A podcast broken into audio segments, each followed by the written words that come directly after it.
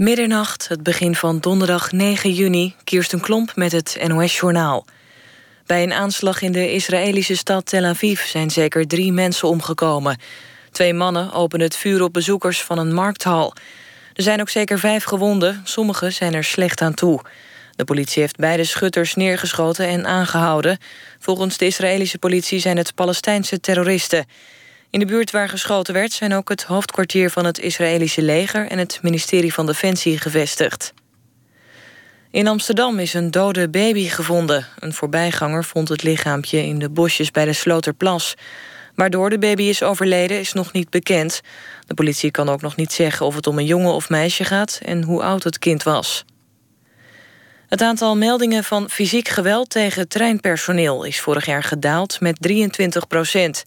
De cijfers staan in een onderzoek naar het effect van de maatregelen die vorig jaar werden genomen om de sociale veiligheid rond het spoor te verbeteren. Zo kwam er meer personeel op risicotreinen en is het cameratoezicht opgeschroefd. Volgens de onderzoekers hoeft de daling nog niet te betekenen dat het geweld ook daadwerkelijk is afgenomen. Het kan ook zijn dat treinmedewerkers minder melden omdat ze denken dat dat toch niet helpt.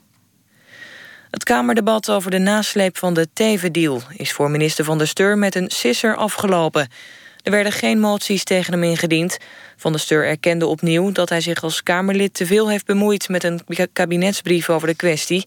Dat is niet de taak van een Kamerlid. De coalitiepartijen nemen genoegen met de antwoorden van Van der Steur. De oppositie blijft veel vragen houden. De ChristenUnie noemde het debat onbevredigend. Het weer vannacht op de meeste plekken droog en het koelt af naar een graad of 11. Morgen begint hier en daar bewolkt, maar in de loop van de ochtend breekt de zon door. De rest van de dag blijft het zonnig en droog. Het wordt 17 tot 22 graden bij een matige noordelijke wind. Dit was het NOS Journaal. NPO Radio 1. VPRO. Nooit meer slapen.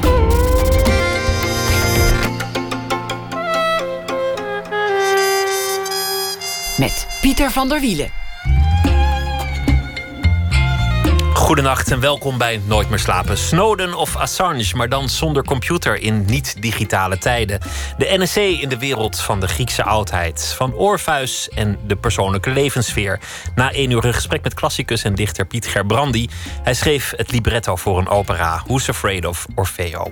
Ook aandacht voor de brieven die geschreven werden tussen Ingrid Jonker en André Brink brieven geschreven in de jaren 60. Zij was nog een veelbelovend Zuid-Afrikaans schrijfster. Hij een jonge Zuid-Afrikaanse romancier. En samen waren ze verstrikt in een onmogelijke romance. We beginnen met Mart Smeets. Nog één keer zal hij afreizen voor de NOS naar de Olympische Spelen in augustus. Basketbal is de laatste sport die hij zal verslaan voor die omroep. De sport waar zijn loopbaan ooit mee begon. Want Smeets had ooit een prachtige carrière voor de boeg als basketbalprof. Het liep anders. Hij ging schrijven en sinds 1972 ook radio en televisie maken. Sinds 1978 is hij presentator en het gezicht van de sport op de Nederlandse televisie. Eén sport in het bijzonder zou zijn leven beheersen: het wielrenner. En dan meer in het bijzonder de Tour de France. Onlangs verscheen het boek Aan de Meet, is daarvan de titel, waarin hij herinneringen ophaalt aan wielrenners die hij heeft gekend. Het is zijn afscheid van de Tour. Geschreven zoals Mart dat al 50 jaar bewijst te kunnen. Los, anekdotisch, geestig en vol romantiek. Mart Smeets, geboren in 1947, gaat nu met pensioen, officieel. Vanavond kreeg hij vanuit de Apollo Hall in Amsterdam een hommage, een saluut, een terugblik op een bijzondere loopbaan. Live uitgezonden, of niet helemaal live geloof ik, door het programma DWDD. Mart Smeets, welkom. Dankjewel, Pieter. Het was opgenomen. Het was maandag, maandagavond opgenomen. Maar goed, dat zie je niet als je er naar kijkt. Als, als het goed is opgenomen. De, de, kijker weet daar niks van. Nee. Het begon met basketbal. Eigenlijk zou je basketballer worden. Maar een brommerongeluk, eigenlijk een, een, vrij onnozele valpartij, maakte een einde aan die droom. Wat, wat gebeurde er toen? Ik was op weg ergens heen en ik reed gewoon een brommertje. Wat, wat we allemaal toen nog hadden. Het was winter, glad. Ik gleed uit omdat er een stellage omviel. En als ik, ik denk dat als ik niet uitgegleden was... dan was ik onder die stellage terechtgekomen. Dan hadden wij waarschijnlijk niet zitten praten hier. Uh, maar dat, uh, ik, ik, kreeg wel een klap en ik brak van alles. En dat was het begin van het eind. Want toen zei de dokter daarna... Nee, er was eerst een man die naast mij stond en die zei... laat die maar leggen, want die, uh, die is, dood. Ja. laat die maar leggen. Zo. Ja, zo zelfs als die dood is, moet je hem toch even oprapen. Ja, maar, zo werd het gezegd, ja. maar het was nee, nee, het is helemaal niet erg... want er zijn een heleboel mensen die geblesseerd raken... op wat voor manier dan ook. Ik heb, ik heb nog wel geprobeerd om terug te komen... Uh, dat heeft een uh, revalidatie van misschien wel drie kwart jaar opgeleverd. Heel hard mijn best gedaan. Heel moeilijk om terug te komen. Uh, steeds maar weer proberen, steeds maar weer proberen. En het ging niet meer. En toen heb ik heel snel, omdat ik toen al lol had in journalistiek... heb ik besloten dat um, er een streep onder gezet kon worden. En dat dat dan maar de nieuwe roeping werd, het, het schrijven, de sportjournalistiek? Nou, het schrijven vond ik sowieso heel erg leuk. Ik, dat begon al bij gewoon de, de opstellen op school. Ik leverde opstellen van 14 kantjes in... waar eh, de mensen om mij heen eh, moeite hadden om een A4'tje vol te schrijven. Um, en in 68 schreef ik mijn eerste stukje voor een krant. Dus dat is, uh, dat is een lange tijd geleden, ja. Lange tijd geleden. Je was als kind, of, of jonge man eigenlijk... Uh, zeer gefascineerd door alles wat uit Amerika kwam. Ja. Amerika was het land van jouw dromen. Vandaar ook basketbal. Mm, dromen weet ik niet. De, de zijn uh, realisten. En realisten dromen niet zoveel, heb ik wel eens begrepen. Uh, ik vond het wel, het was een, een, heel interessant land, omdat er sporten gespeeld werden die wij niet kennen en nog steeds niet echt goed kennen. Dat noemen we dan de typische Amerikaanse sporten. Wij snappen American voetbal, snappen we geen barst van. Honkbal vinden we uiterst saai. IJshockey, dat is iets voor gekke Canadezen. En basketbal, nou, dat begint dan een beetje wereldsport te worden. Maar ik vond ze toen al interessant en ja, vandaar dat ik ben gaan reizen en op die reizen die sporten ben gaan leren kennen, Amerikaanse literatuur ben gaan lezen. Nou, dan gaat alles rollen. En dan, dan valt het ook als een puzzel in elkaar. En ook de Amerikaanse manier van journalistiek bedrijven. Ja, dat in, zeker, ja. in die jaren was dat aan de hand. Dat waren uh, de grote verslaggevers als, als Tom Wolf en, uh, ja. en, en ook grote sportjournalisten. En eigenlijk was jij van een van de eerste die dat in Nederland op die manier deed. Probeerde. Niet, niet een hele technische samenvatting van de wedstrijd. Van die scoorde in de zoveelste nee, minuut. Nee, dat, dat was niet belangrijk. Het ging om iets belangrijkers. Ja, het ging om het waarom en hoe. En wie, wie deden dat? Waar kwamen ze vandaan? Uit welke uithoek van de wereld? Dat heb ik altijd, dat vind ik fascinerend, nog steeds. Ik, met welk verhaal ik ook gemaakt heb, of schrijvend, of voor de radio, of voor de televisie, vraag ik me altijd af: wat zit er achter die man of vrouw? Waar komen ze vandaan? Wat voor nest hebben ze? Wat voor opleiding hebben ze? Hoe denken ze over de wereld? Dat, dat is hartstikke interessant. Het echt vertellen van een verhaal. Dat, dat was meer ja, jouw Daar gaat, het, daar gaat het om. Het, het verhaal is belangrijk. Kijk, 2-1 is een uitslag. Ja? En, en, en, en uh, een rondje van 33 is maar een getal. Maar het gaat erom, waarom doet die mens dat? Waarom is hij in staat om dat rondje te rijden? Om, of waarom is iemand in staat om drie weken lang... de tormenteringen van uh, een Franse fietsronde uh, aan te kunnen. En om dan op enig moment in Parijs met zijn handen omhoog te gaan staan... en dan weet de hele wereld dat. Daar kijken miljarden mensen naar. Wat, wat is daar zo boeiend aan? En wij maken dus, wij, degenen die daar bezig zijn... journalistiek bezig zijn, maken het dus uh, uh, boeiend. Maar we moeten steeds onszelf vernieuwen.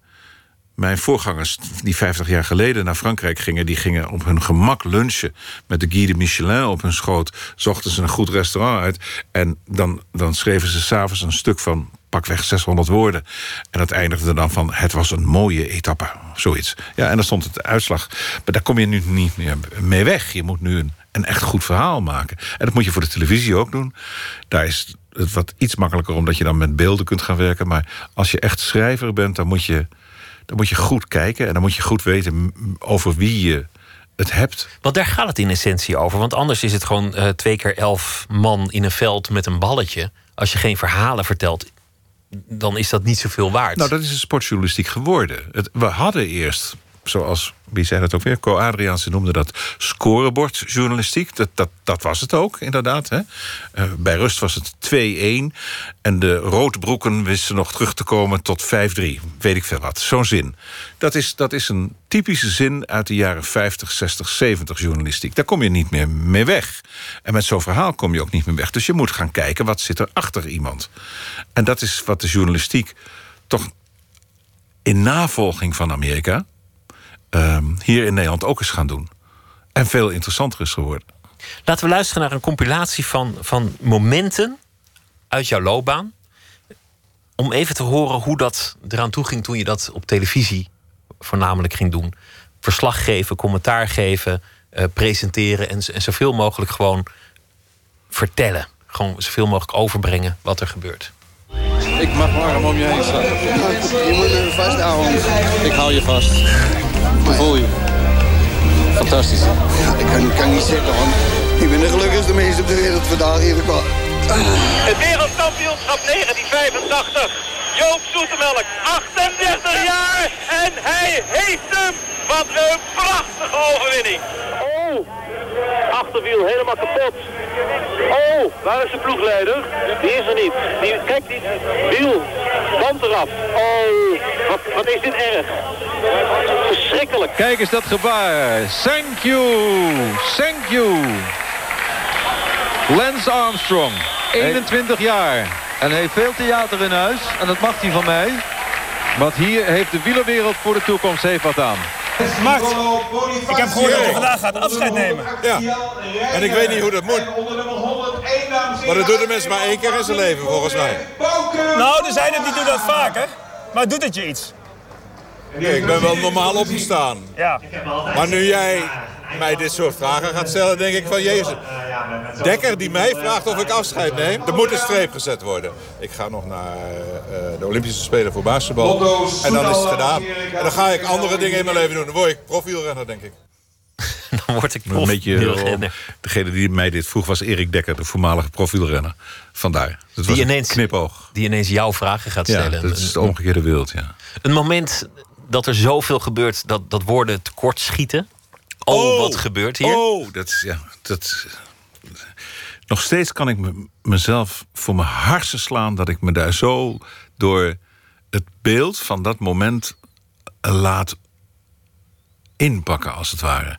En ik, ik blijk daar hele normale menselijke eigenschappen te krijgen dat je gevoel het wint van de reden.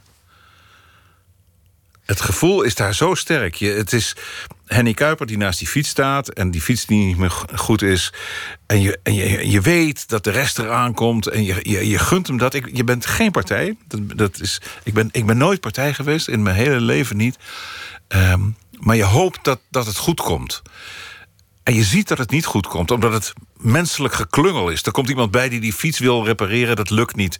En dan kom ik niet verder in al mijn onbeholpenheid dan die zinnen zo roepen. Maar het brengt wel het moment over. Het brengt wel over aan de luisteraar die er niet bij is dat er iets aan de hand is, dat er iets gebeurt. Je zou ook kunnen zeggen van je zou koel moeten blijven, koelbloedig moeten blijven en je zou een juiste woordkeus zou je op dat moment paraat moeten hebben.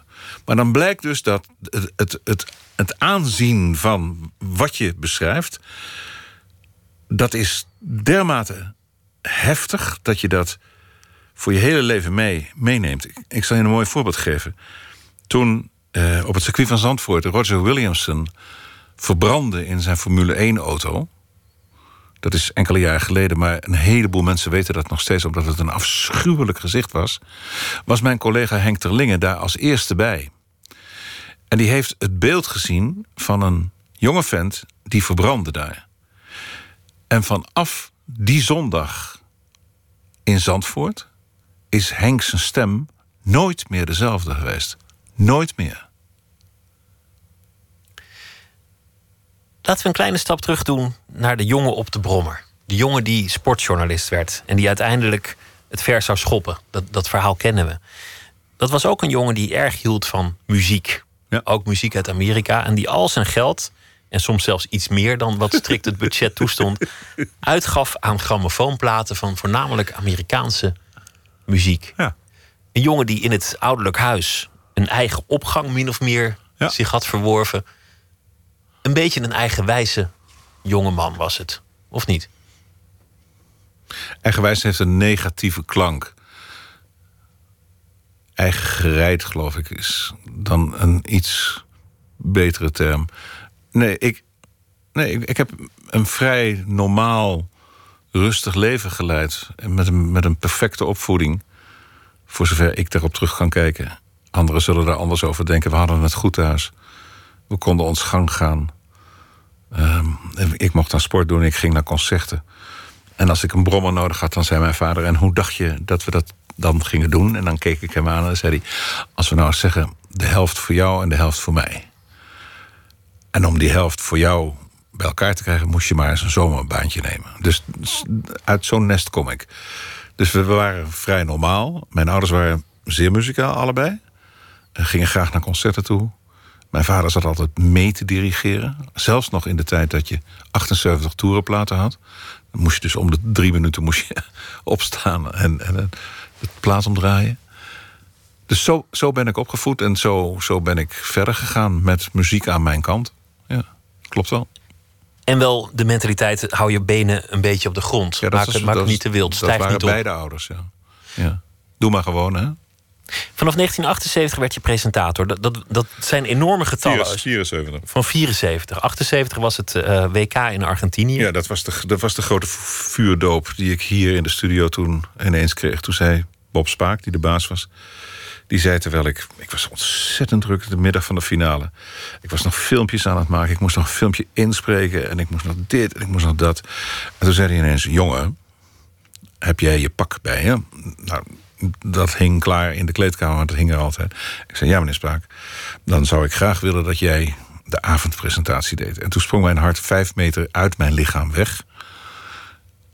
En de andere presentator die ook in de ruimte zat, Fred Raquet, stond toen op en zei: Kom, ik ga maar eens naar huis. En zo begon de, de, de grote carrière.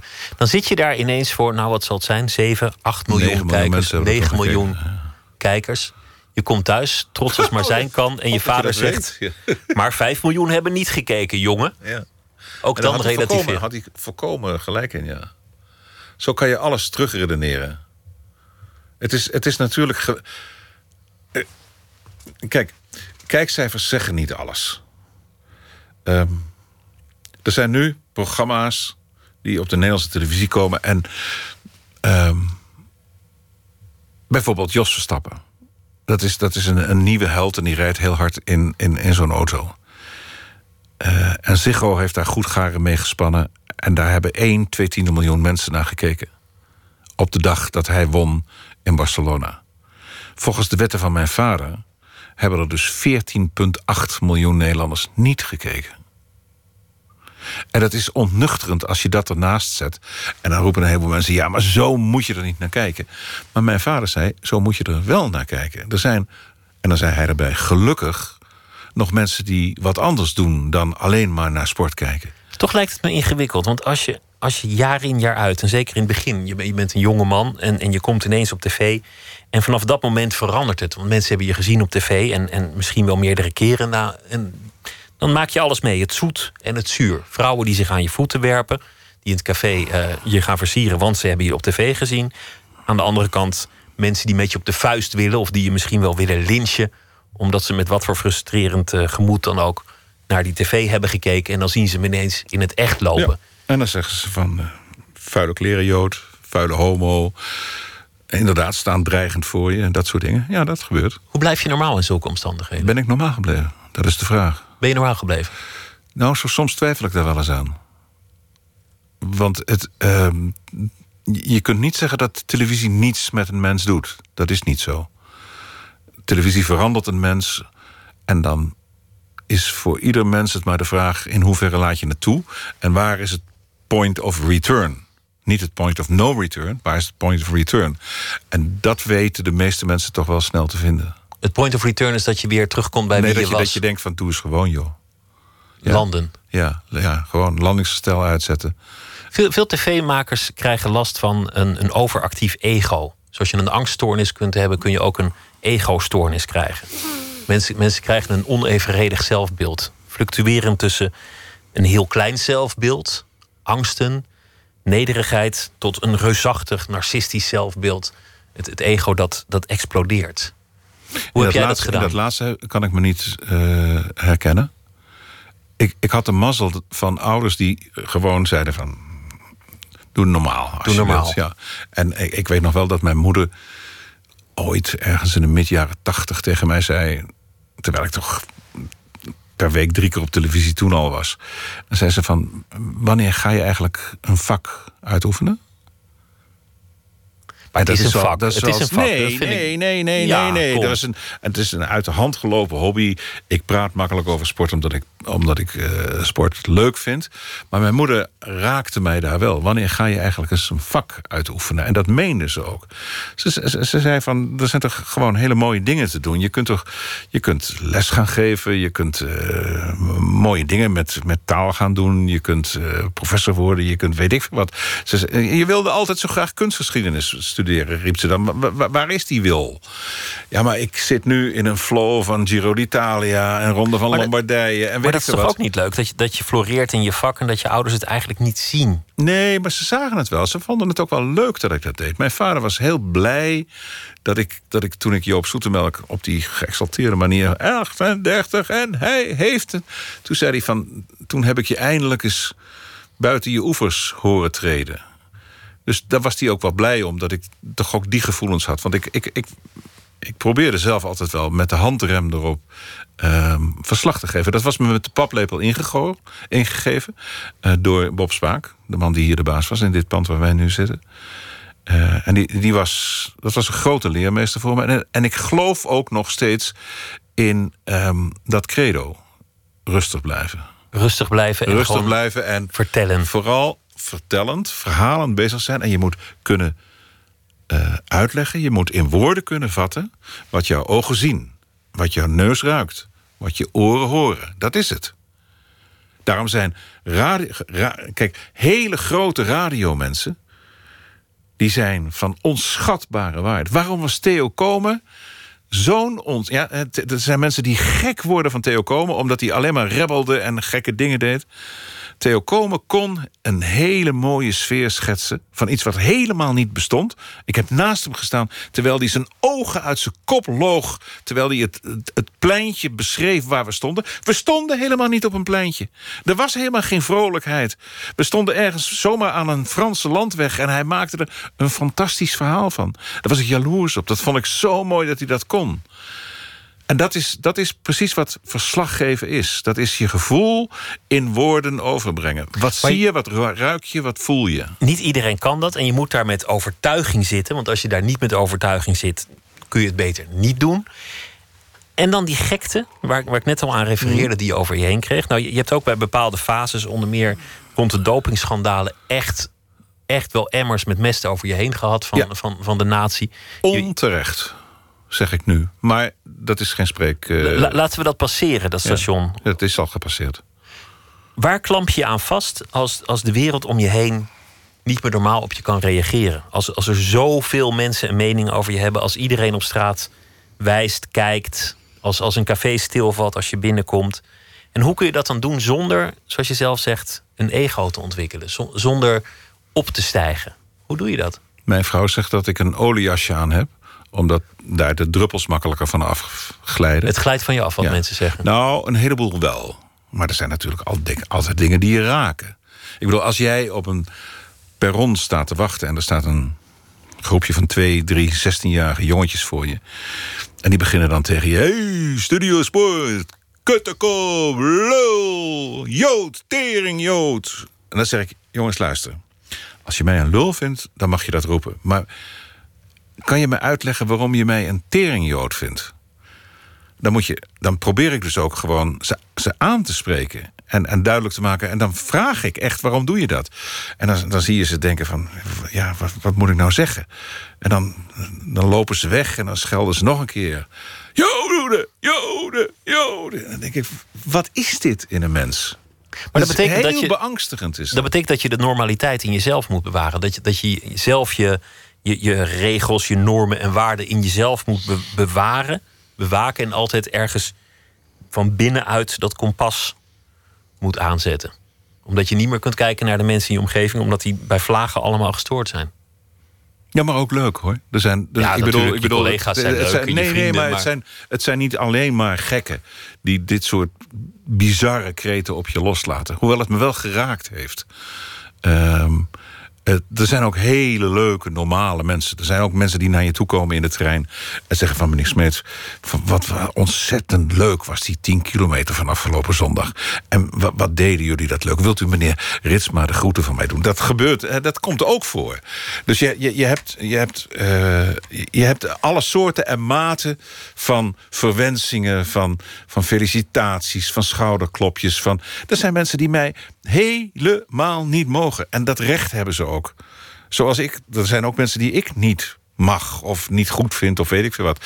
Maar iedereen reageert. Iedereen is met je bezig zodra je ja, binnenkomt. Ja, dat, dat schijnt zo te zijn. En dat, diezelfde Bob Smaak waar ik zo even aan refereerde... die zei altijd, word nooit populair, zorg ervoor dat je ergens in het midden staat. Dat wil zeggen dat 40% je niet goed vindt... 40% je heel goed vindt en 20% moh.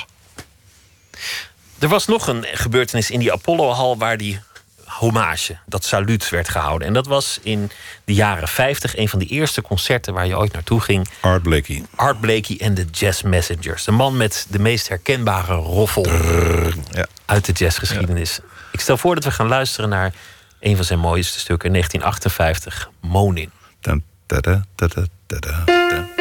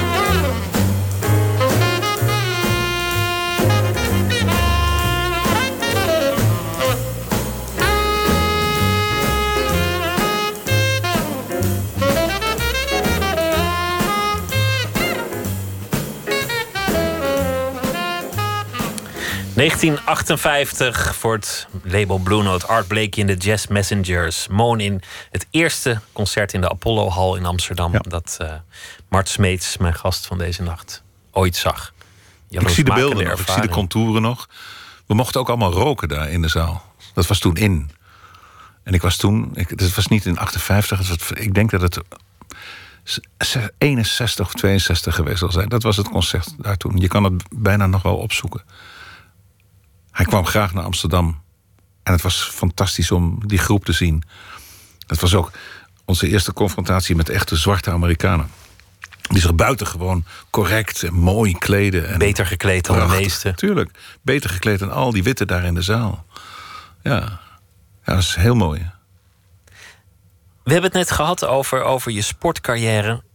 Nu hebben we het over de muziek. De muziek is altijd een belangrijk iets geweest in je leven. Ook de, de Americana-muziek, de, de, de, de singer-songwriters, de Jackson Browns, de Animals, de, de, de mannen met liedjes, de mannen met gitaren. Iets, iets dat altijd in jouw leven terug zou komen, dat er altijd was. Je hebt ook op de radio lang een programma gemaakt voor de record op verschillende zenders, maar vaak op een nachtelijk tijdstip waarin je verhalen vertelde over de muziek. Dat, dat, eh, dat maakte je samen met Leo Blokhuis.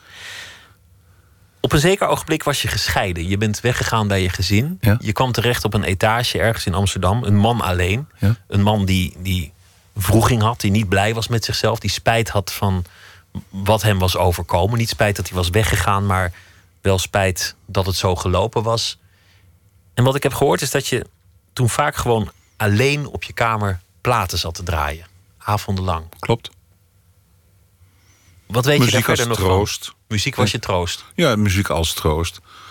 Sowieso. En dat werd later vervangen door werk. Dus... Werk ook als troost? Ja, werk ook als troost. Als vlucht ook. Natuurlijk. Dat, dat, ik denk dat iedereen dat wel meemaakt. Je zoekt op een gegeven moment... Was, je bent het niet met jezelf eens. Ik was het duidelijk niet met mezelf eens. En zocht iets waarin je... waar tegen je je schouder kon aanleggen. Dat werd in eerste instantie wel de muziek. Dus ik heb heel veel gespeeld. En dan zat ik daar en dan schreef ik dingen over. Over, over die, die muziekjes. Dat, dat, dat, dan ook wel weer. Ik maak altijd het, nuttige met het aangename. Moest je samen doen. Uh, en toen kwam werk echt als een. Nou, dat was, dat was een ontdekking hoor. Dat als je maar heel hard werkte, dan kon je. Uh, dat afgrijzelijke, knellende bestaan even verlaten. Maar nu klink ik vreselijk zwaar op de hand. En dat ben ik helemaal niet. Nou, als je zegt, ik was het niet met mezelf eens, dat, dat lijkt me een, een, een situatie die, als je die niet oplost, heel pijnlijk wordt. Dat je niet goed in de spiegel Maar die kijken. is, ook, die is ook even heel pijnlijk geweest. Maar door uh, het hebben van goede gesprekken uh, en goede opvang. Uh, ik heb een tweede vrouw in mijn leven gevonden die daar heel goed mee omging.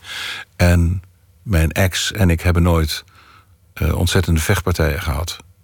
En gaan nu heel normaal en redelijk met elkaar om. Dus was ik ook wel weer snel op het goede pad.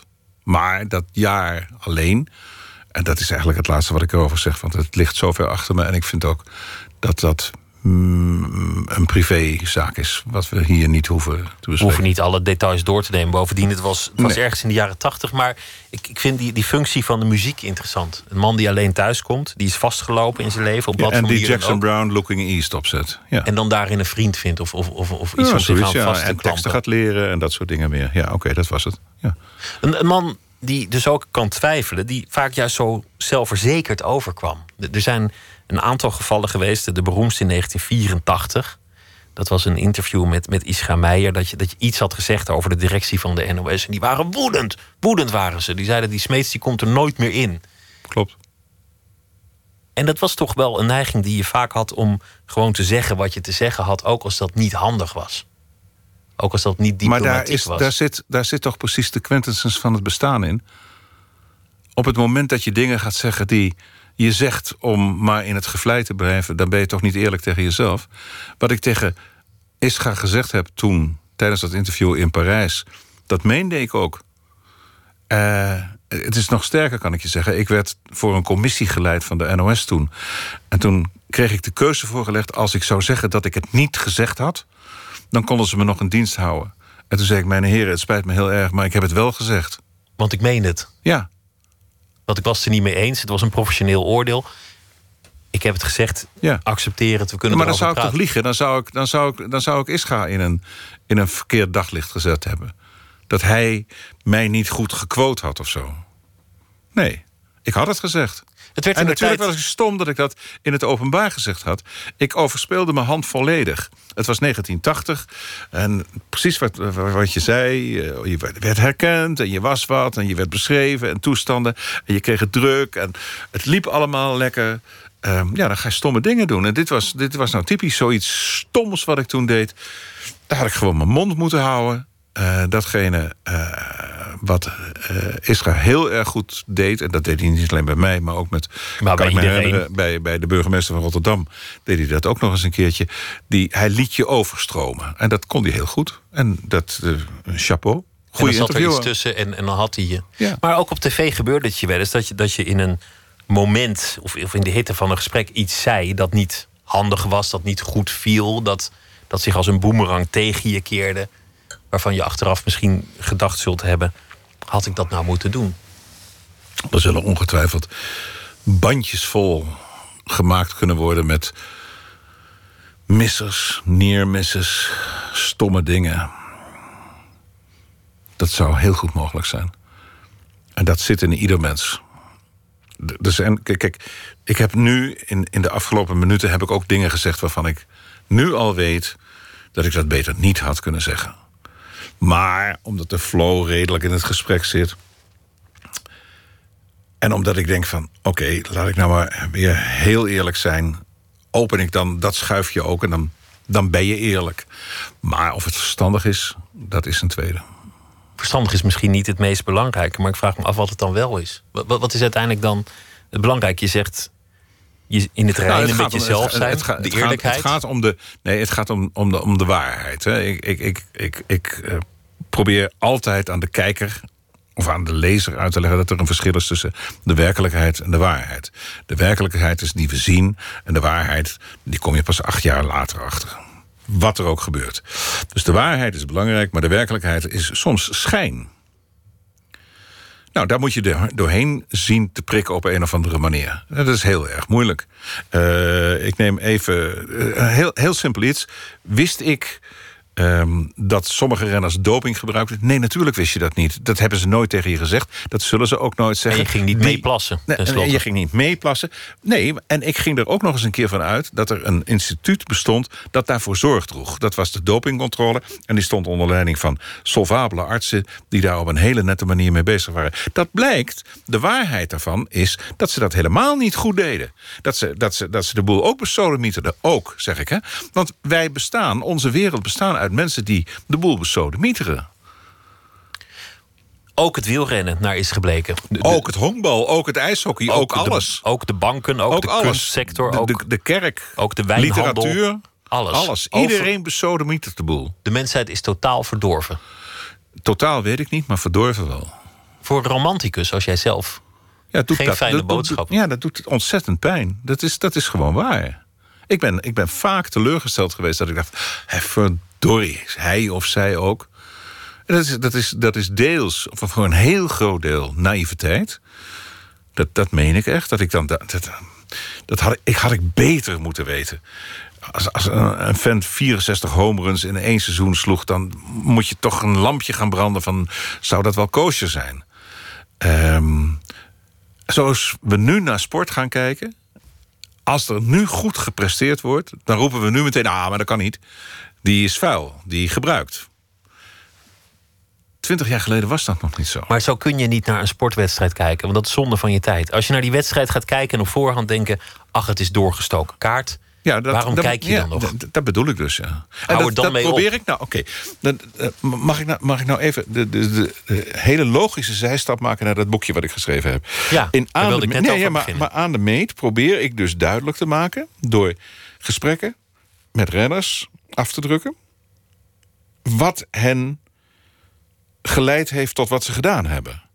En of ze, op een eerlijke wijze kunnen terugkijken op wat ze gedaan hebben, of ze dat nog durven te zeggen. En een heleboel van die kerels durven dat nu gewoon te zeggen. Dus die zijn uit die situatie van de werkelijkheid, zijn ze nu naar de situatie van de waarheid gekomen. Steven Rook zegt tegen mij als ik hem vraag van... jij komt uit de EPO-tijd. En hij zegt gewoon tegen me... natuurlijk nam ik EPO, want ik kwam uit die tijd. Het heeft ook helemaal geen zin voor mij om daarover wel, te zwijgen. Ik kan het ook wel begrijpen. Als, als andere renners het doen en jij verliest... terwijl je hele leven in teken staat voilà, van winnen. Voilà, dat is het. Ik, ik bedoel, ik keur het niet goed, maar... Je kunt wel zien hoe iemand ertoe komt. En daar gaat dus dit boek over. Niet alleen over dopinggebruik, laat ik dat vooropstellen. Het gaat ook over vriendschap, liefde, elkaar vertrouwen. Uh, over verhalen, dingen, over de ja, dingen met elkaar meemaken die je eigenlijk niet zo heel snel neerzet. Maar omdat ik, het was echt me bedoeld, het was dit, dit ik dacht van, ik wil nu een verhalenbundel schrijven voor mensen die echt willen weten wat er in dat peloton speelde. Hoe was zo'n man? Wat voor een karakter school er in die renner? Waarom besodemieterde die boel? Waar komt hij vandaan? Maar ook hele kleine verhalen. Zittend op de motor, langs het peloton. En ineens voel je, een, voel je een arm. Virange. Die zich aan jou vastklampt. En, en iemand die gewoon even een paar kilometer of, nee, een paar nee, nee, minuten... Nee, nee, gewoon, nee. Niet, 40 meter, niet meer dan dat. Nou ja. Houdt hij zich vast en, en hij is terug in de kopgroep. 40 meter ik... kan een verschil maken, maar je begrijpt het zo goed. Je ik, ziet begreep, die motor... ik begreep hem en het mag niet. En dan, dan, komt die, die, die, dan zet je die balans zet je in van... moet ik nou boos worden, moet je nou niet boos worden? Maar ik begreep hem wel. Je hebt en, overal pijn, je, je, je benen branden en je ziet die motor... en één hand eventjes...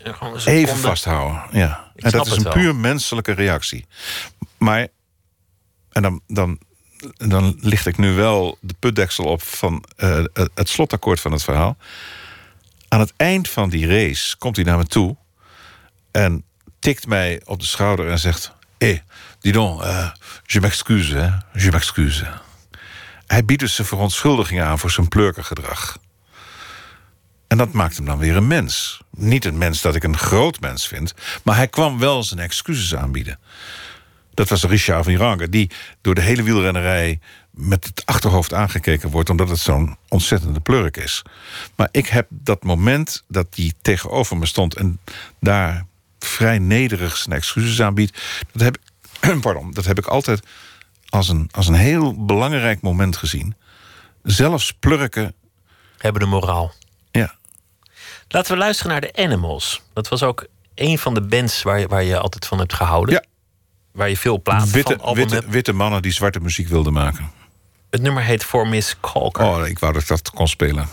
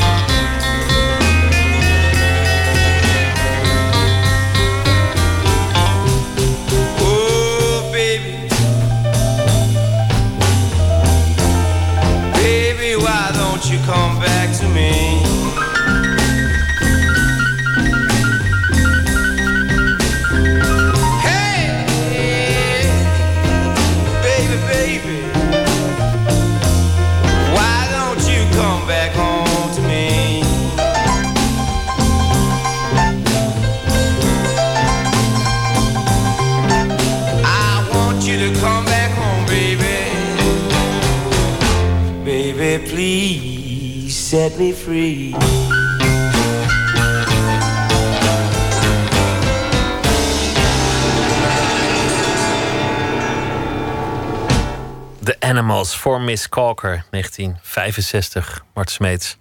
Je zou het willen spelen op je piano. Ja, dat, zou, dat, is, dat is een wens dat ik. Ik heb een piano in mijn werkkamer staan en ik probeer het eruit te krijgen wat, wat hier eh, gemusiceerd werd in 65. En dat zou ik heel graag willen. Ja. Maar ik heb geen gevoel. Nee, ik heb, heb er wel gevoel voor, maar ik heb er geen geduld voor om het mm, echt uit mijn hoofd heel goed te doen. Tijd straks wel, wellicht. Of niet? Waarom denk je dat? Nou, omdat dat we hier dat- ook een is- beetje is dat een zitten. weervraag? Omdat we hier zitten, omdat er, dat er een soort van pensioenachtig dat- iets maar aankomt. Die pensioen, nee, die pensioen die, die is, al, die is al vier je bent jaar. nu al freelancer, maar dit is dan de Ja. laatste grote opdracht voor de NOS. Ja, en, en, en misschien dat er naar de NOS nog wel iets heel leuks komt. je bent helemaal niet voornemens om, om te stoppen of om rustiger aan te gaan doen. Ik zou niet weten wat rustiger aandoen betekent. Hengelen, vissen, piano nee, maar nee, nee, nee, spelen. nee, nee, nee, nee, nee. Eh, ik, ik ben opgevoed door een hardwerkende vader die zeker voor zevenen opstond, die het ontbijt maakte voor zijn kinderen, die er prachtig gekleed uit om kwart voor acht naar zijn auto liep en dan ging werken. En dan kwam hij s'avonds om kwart voor acht thuis. En dan aten we met z'n allen om acht uur. En dan deed hij nog even de afwas erbij, ook voor mijn moeder. Zo was hij dan wel, overhoorde ons het huiswerk. En zo ben ik, zo- zo zijn mijn broer en ik groot geworden. En ik heb altijd begrepen, en ook goed begrepen, dat van werken niemand doodgaat. Integendeel, ik denk dat de dag dat je stopt, dat je uit de samenleving. Een Zal ik je vertellen doet? hoe het met de man die ik je net schetste? Prachtige, grijze, liberale man. Wat daarmee gebeurde?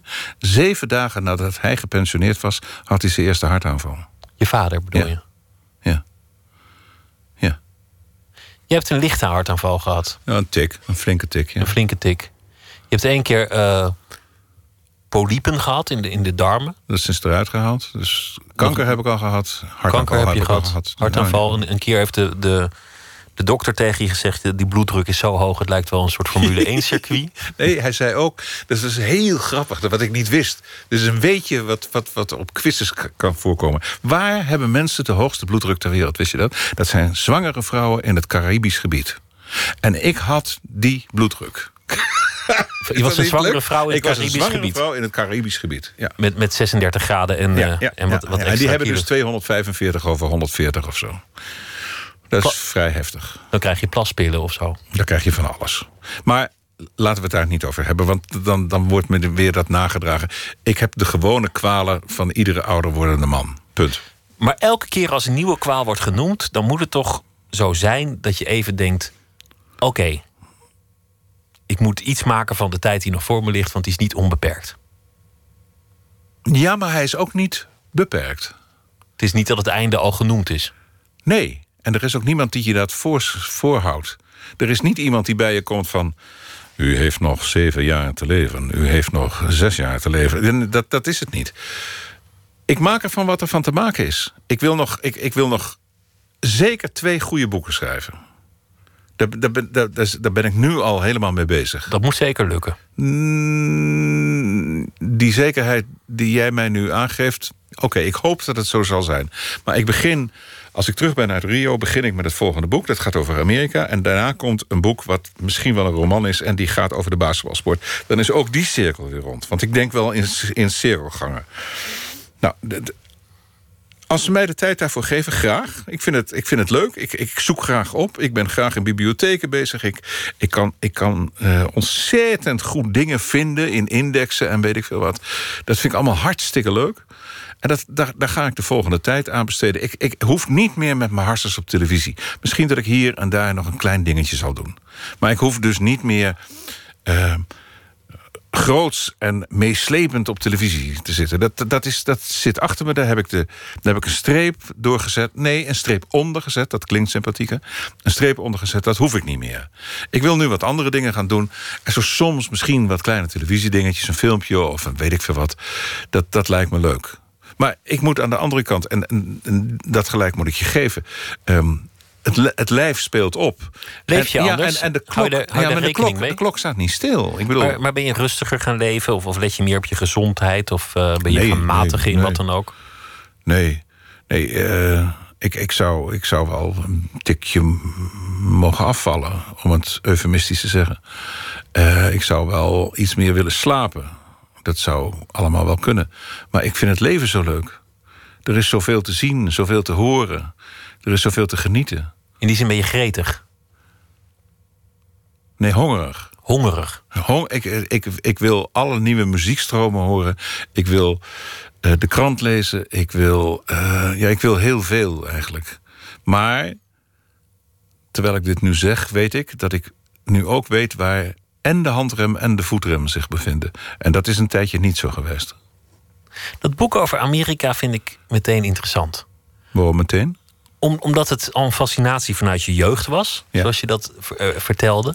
Omdat het gaat over iets waar je hele leven mee bezig bent geweest. Maar over het land op zich heb je volgens mij nooit echt een boek geschreven. Over sporten, over reizen, over Nee, maar- tal eh, van dingen. Maar, maar nooit het- ja. een beschouwing over het land Amerika. Nou, dat, dat wil ik nu proberen of ik dat kan. Ik weet niet of ik het kan. Want het, het, het moet dus een verzameling grote verhalen zijn. Het moet niet een flutding zijn. Het moet, het, het moet, wel, het moet wel steekhoudend zijn. Als ik, als ik mijn, bijvoorbeeld mijn liefde voor de staat Vermont wil beschrijven... dan moet dat meer zijn dat ik zeg dat Bernie Sanders daar vandaan komt... en dat Ben en Jerry daar hun ijswinkels begonnen zijn. Dat kan je opzoeken in iedere almanak die er is. Maar wat gebeurt er als je daar rondreist? Wat, wat voel je? Wat, wat zie je? Dat, daar gaat het om. En ehm, ik, ik heb al wel een, een indeling gemaakt van, van hoe en wat. En ik probeer dan wel duidelijk te maken dat Amerika een heel leuk land is om naartoe te gaan. En om enige tijd te verblijven. Maar het fijnste moment van Amerika is altijd als je in de KLM-kist naar Amsterdam kunt stappen. Terugkeren naar, Ja. naar, naar je thuis. Want dat is toch belangrijk Dat geworden. is, dat is een heerlijk gevoel. Want je bent er niet veel geweest in je loopbaan. Waar? Thuis. Ik weet niet wat niet veel is. Nou, je was vaak weg. Je was ik ben, vaak op nee, reis. Er zijn, er zijn in, in een essentieel deel van mijn werkzame leven... zijn er jaren geweest dat ik vijf maanden per jaar weg was. Ja. Dan ben je per definitie zeven maanden maar thuis. En misschien dat het ook wel eens zes om zes is geweest... in hele drukke jaren. Dat is niet veel. Ehm, maar ik kan nu ontzettend genieten van thuis zijn. Kun je dat ooit inhalen met de mensen die uiteindelijk belangrijk zijn? Met je kinderen, met je vrienden, met, met je familie. Kun je de tijd die jij andere fantastische dingen, interessante dingen aan het najagen was, kun je die inhalen? Zeggen, sorry dat ik er toen niet was, maar nu ben ik er wel. Gaat dat zomaar? Ik doe mijn best in ieder geval. En ik laat, ik laat het ze ook echt wel weten. Je moet ze- doen nee, nee, nee, nee, dat moet, ja, natuurlijk, dat moet ik van mezelf, ja. Het is niet zo dat je als een, als een, als een ego-trippende idioot... maar door kunt blijven gaan in dit leven. Dat, daar heb ik geen zin in. Er is wel, ja, ik, ik, ik zei net dat ik en de handrem en de voetrem heb gevonden. En dat is ook gewoon zo. Ik ben een, een heel hoop rustiger geworden. En ik kan dingen tot nul herleiden. Wat niet zo makkelijk is als je in deze warwinkel van televisiemakende gekken in Hilversum rondloopt. Wat bedoel, wat bedoel je met tot nul herleiden? Nou, je dat kunt de basis hervinden. Ja, sowieso. hè. Je moet altijd uit je basis werken. Maar je moet. Het is eigenlijk. Het is, televisie maken sowieso is iets vreselijk vluchtigs. Het is zichtbaar en het is weg. Het is eigenlijk niks. Bij een krant kan je nog zeggen van die lees ik en daarna wordt de vis erin verpakt. Ja? Maar bij de tv zelfs dat niet. Nee, nee dat is, het is, je ziet het nu en dan is het alweer voorbij. En dan is er natuurlijk wel weer de kans om het te kunnen herzien en zo. Maar zo is het niet. Het is een heel vluchtig medium, televisie. En dat heb ik me heel goed beseft. En daarom denk ik dat ik me zo prettig voel bij het schrijven van de laatste jaren. Dat ik zo mijn best doe. Ik zou zo graag de kunst willen leren om een goed essay te schrijven. En dat moet in dat Amerikaanse boek uitkomen. Dat moet, dat, dat moet ik nu mezelf opleggen. In de stijl van Truman Capote of Hunter Thompson, Nou, maar dan David zonder Halberstam drugs. of zo. Dat Ja. zoiets, als ik dat lees, dan ben ik zo jaloers dat je in een mooie zin van 59 woorden, dat je daar een hele, heel bestaan kunt beschrijven. Dat vind ik heel knap. Met taal omgaan sowieso is mooi. Dat deed je op tv ook. Geen autocue, geen, Ja, geen dat- tekst en, en gewoon een verhaal Ja, vertellen. maar dat is geen verdienste. Dat is een kwestie van, van je concentreren. Maar ik heb wel eens aan tafel gezeten met dokter Anders P., kan ik me herinneren. Dat was lang geleden. Toen hadden we een radioshow. Dat was de Paul Meijer Show. En dokter Anders P. kwam dan langs. En eh, ik was gefascineerd door die man, hoe hij met taal omging. De manier waarop hij het sprak. De manier waarop hij schreef. Liedjes, hoe die in elkaar zat, zaten. Dat was heel erg boeiend. En dan zei hij altijd van... Een goed lied, daar doe je tijden over, mijn beste. En dan keek hij je zo aan. Dan trok hij aan dat kleine sigaartje. Prachtige leermeester. Ik ben te vroeg met de vraag, want de Olympische Spelen komen er nog aan. Je, Ja. ga- je gaat het nog doen. Het is nog niet zo ver. Maar ik vraag het nu, omdat ik je dan waarschijnlijk niet zal spreken. Ben je tevreden? Op dit moment Zeer. sluit je je hoofdstuk af van, van de televisie. Nieuwe plannen zijn er. Dit boek wordt gesloten met, met een feestje, een glaasje. Een, een, nou ja, ze schudden je de hand. Het is basketbal waar het ooit begon. Ja. Tevreden? Nee, maar ik ben zeer tevreden. Ja, ik, heb, ik heb een fantastisch vak mogen beoefenen. Wat ik geleerd heb. Waar ik lang over gedaan heb. Maar het is niet beperkt tot, eh, tot alleen maar... Dames en heren, goedenavond. Het presenteren. Ik heb eh, kortere, langere films gemaakt. Ik heb eh, van alles gedaan. Ik heb verslag gegeven. Ik ben op reis gegaan. Ik heb gekke dingen gedaan. Ik ben, voor de radio heb ik hele mooie dingen gedaan. Ik ben met muziek bezig geweest. Ik schrijf nog drie tot vier stukken per week. Ik heb vanmiddag een heel mooi stuk mogen maken over een krankzinnige Deense wielrenner. Dus ik ben nog altijd met taal bezig en ik ben nog altijd met creëren bezig. Iets maken. Hè? Diezelfde Bob Spaak zei: ehm, Het geheim van goede televisie is dat je een idee hebt en je niets hebt. En van niets maak je iets. Het is het verschil van één letter slechts. En dat iets, dat is even heel erg groot. En daarna vergaat het weer en dan tot vervliegt niets. het, want de volgende avond is er weer een volgend programma. En dan weer een volgend en dan weer een volgend. Ja, klopt. En dat is dan ook weer heel belangrijk.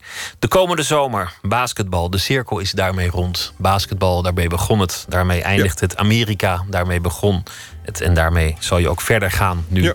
Alles komt terug en eigenlijk is alles hetzelfde gebleven. Mart Smeets, dank je wel. Dankjewel, Pieter. Vond het leuk dat je er was. Zometeen gaan we verder met eh, Nooit meer slapen. Een gesprek met Piert Gerbrandi. Hij heeft een opera geschreven. Hij is dichter en klassicus. Een verhaal van eh, een van de Heerma van Vosjes gaan we beluisteren. Want die zal deze week elke nacht een verhaal schrijven bij de voorbije dag. En eh, dat zal hij zometeen voordragen. En ook over de brieven van Ingrid Jonker en André Brink. Twee Zuid-Afrikaanse schrijvers die vastzaten in een eh, onmogelijke liefde. En Thomas Heerma van Vos die zal straks beginnen na ene met zijn verhaal. Twitter, het VPRO NMS en via Facebook. En u kunt zich abonneren op de podcast.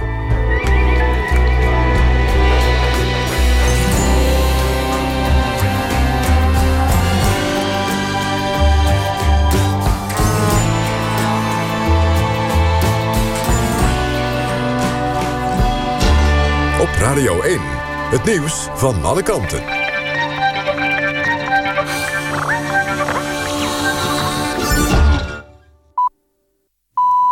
1 uur, Kirsten Klomp met het NOS-journaal. Bij een schietpartij in de Israëlische stad Tel Aviv zijn vier mensen omgekomen. Twee mannen openen het vuur op bezoekers van een markthal. Zeker vijf bezoekers raakten gewond. Sommigen zijn er slecht aan toe. Beide schutters zijn overmeesterd. Volgens de Israëlische politie zijn het Palestijnse terroristen.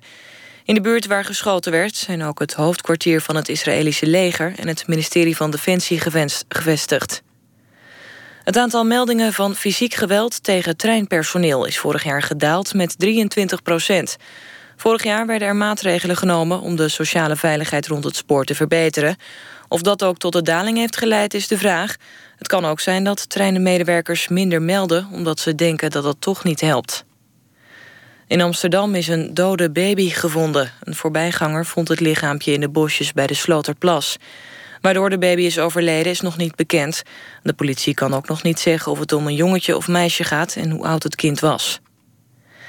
Volgens de VN zit er in de belegerde Iraakse stad Fallujah... veel meer burgers vast dan tot nu toe gedacht. Het zijn er geen 50.000, maar mogelijk 90.000. Fallujah is sinds 2014 in handen van IS... maar het Iraakse leger probeert de stad te heroveren. De inwoners hebben honger en dorst, er is geen elektriciteit... en ook de ziekenhuizen worden niet bevoorraad. IS zou mensen neerschieten die Fallujah proberen te ontvluchten. Energieproducent Delta krijgt geen geld van het kabinet... voor de kerncentrale in Borselen. Volgens minister Kamp is er geen financiële ondersteuning nodig... om de verouderde centrale draaiende te houden. Delta is teleurgesteld. Het bedrijf zegt dat het besluit van Kamp ertoe kan leiden... dat er 200 tot 300 banen verloren gaan. Delta heeft het moeilijk door de lage elektriciteitsprijzen. Het weer vannacht op de meeste plekken droog en het koelt af naar een graad of 11. Morgen begint hier en daar bewolkt, maar in de loop van de ochtend breekt de zon door. De rest van de dag blijft het zonnig en droog bij 17 tot 22 graden. Dit was het NOS Journaal. NPO Radio 1. VPRO. Nooit meer slapen.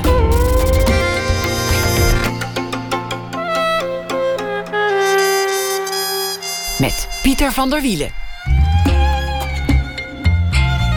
Who's Afraid of Orfeo, een gezongen tragedie over macht, verzet en liefde. Piet Gerbrandi, essayist, dichter en klassicus, schreef het libretto van deze opera en hij komt zo meteen langs. Aandacht voor de brieven van Ingrid Jonker en André Brink, verzameld in het boek Vlam in de Sneeuw. We beginnen met Thomas Herma van Vos. Hij is schrijver, debuteerde in 2009 met De Allestafel, daarna de roman Stern, de verhalenbundel De Derde Persoon en een thriller samen met broer Daan, Ultimatum. Deze week zal hij nacht een verhaal maken bij de voorbij dag. Goeienacht, Thomas. Goeienacht, Pieter. Vertel, wat was dit uh, voor dag die uh, voorbij waaide als, uh, alsof het niks was? het was een dag waarop ik mijn EK-pools invulde. Dat is voor Nederland misschien geen groot moment. Voor mij persoonlijk is het toch altijd wel een belevenis. Maar ik heb besloten dat, dat het hele voetbalgebeuren nog één dagje uit te stellen. Dus dat komt morgen. Dit is alvast een soort teasertje. en waar ik het nu over wilde hebben, want dat stond vanochtend in vele Nederlandse kranten. En dat was toch wel een soort onthulling over een Amerikaanse blueszanger, C6 Steve. Een bekende blueszanger. En zijn biograaf, die is nu bezig met die biografie, die heeft ontdekt dat heel veel van wat die Steve over zichzelf zei... Uh, verzonnen, ofwel gelogen bleek. En dat vond ik een interessant gegeven. En daar heb ik mijn column aangebeid. Ja, zometeen meer over C60. Want de nachtcorrespondent die zal uh, uiteraard ook op deze wonderlijke kwestie duiken. Iemand die een heel verleden bij elkaar verzint. Ja. Dus, daar zullen we ja. straks uh, meer over beschouwen. Begin met het verhaal. Het was grotendeels verzonnen. Die zin vatten de onthullingen samen die vandaag gedaan werden over de Amerikaan C6 Steve. Een blueszanger van wie sinds zijn doorbraak tien jaar geleden honderdduizenden albums werden verkocht die optrad als hoofdact op talloze grote festivals. Zijn nummers waren rauw en doordringend, wat goed, goed paste bij zijn levensverhaal. Hij had decennia lang rondgezworven door Amerika zonder serieus muziek te maken. En nu was hij al in de zeventig. Een natuurtalent dus. Althans, dat beweerde hij zelf voortdurend. Zowel in interviews als in die nummers. Zijn biograaf maakte bekend, ik zei het net al, dat werkelijk niets van C6 Steve's levensverhaal klopt de biografische gegevens niet, de leeftijd niet. Zelfs zijn achternaam blijkt overgenomen te zijn van een vroegere echtgenote. Meteen kwamen er verontwaardigde reacties. Sommige fans voelden zich bekocht. Anderen hadden geen zin meer om naar zijn werk te luisteren. Ik vroeg me alleen maar af, waarom in hemelsnaam? Verandert er ook maar iets aan die muziek als blijkt dat degene die het maakt een leugenaar is? Dat de teksten verzonnen zijn? Romanschrijvers verschuilen zich zodra er ook maar enige opspraak komt over hun werk over het waarheidsgehalte van hun werk, graag achter het etiket fictie. Dat woord dient als een soort vrijbrief om alles te kunnen zeggen. Van muzikanten verwachten we doorgaans dat ze de waarheid zingen. Dat hun muziek, wat dat ook precies mag betekenen, echt is. Ik heb die wens nooit helemaal begrepen. Nadat van de populaire gangsterrapper Rick Ross jaren geleden werd onthuld dat hij geen drugsbaron was, zoals hij in zijn rap steeds zei, maar dat hij jaren had gewerkt als brave gevangeniscipier kelderde zijn aanzien meteen. Ik vond het juist getuige van talent. Dat hij zo overtuigend al die jaren lang kon vertellen over dingen die hij nooit had meegemaakt. Levens die hij nooit had geleid. Mijn bewondering voor C6 Steve is vandaag ook eerder toe dan afgenomen. Binnenkort ga ik zijn muziek toch eens beter luisteren. Dit laat namelijk zien dat zijn nummers meer zijn dan een reeks persoonlijke autobiografische verhalen. Dat hij heeft nagedacht over imago, over opbouw, over effect. Daarmee begint, volgens mij, toch het maken van iets wat in de buurt komt van kunst. De ware kunst schuilt er niet in mensen eenvoudigweg iets te vertellen wat waar is, maar ze leugens te verkopen alsof die waar zijn. Nou zat ik hier net met Mart Smeets en toen hadden we het ook al over dat bedrog in alle sectoren voorkomt. Maar stel nou dat het in de rock'n'roll op een dag net zo erg blijkt te zijn geweest als in het wielrennen. En dat Elvis Presley helemaal niet een arme jongen uit Tupelo was, maar een rijke luiszoontje. En dat Michael Jackson door zijn vader helemaal nooit geslagen is. En dat mhm. eh, Paul McCartney en John Lennon niet bij elkaar uh, op een perron stonden daar. En dat ze ook helemaal niet uit Liverpool kwamen. En dat Freddie Mercury eigenlijk helemaal geen homoseksueel was. En dat Madonna nooit maagd is geweest. En dat die hele rock and roll dat dat gewoon één grote frauduleuze bende blijkt. Dat het allemaal leugens zijn. Maakt het dan uit? Nou, dat, dat denk ik dus van niet. Dit is natuurlijk wel een heel erg uh, groteske opsomming. Dan is de hele muziekindustrie ongeveer een soort ja, marketingverhaal. Misschien is het dat op zekere hoogte. Een soort Tour de France, ja. Um, en het verschil is natuurlijk wel dat sport direct gericht is op meetbare prestaties en muziek minder. Maar stel dat heel veel artiesten uh, ontmaskerd worden als leugenaars...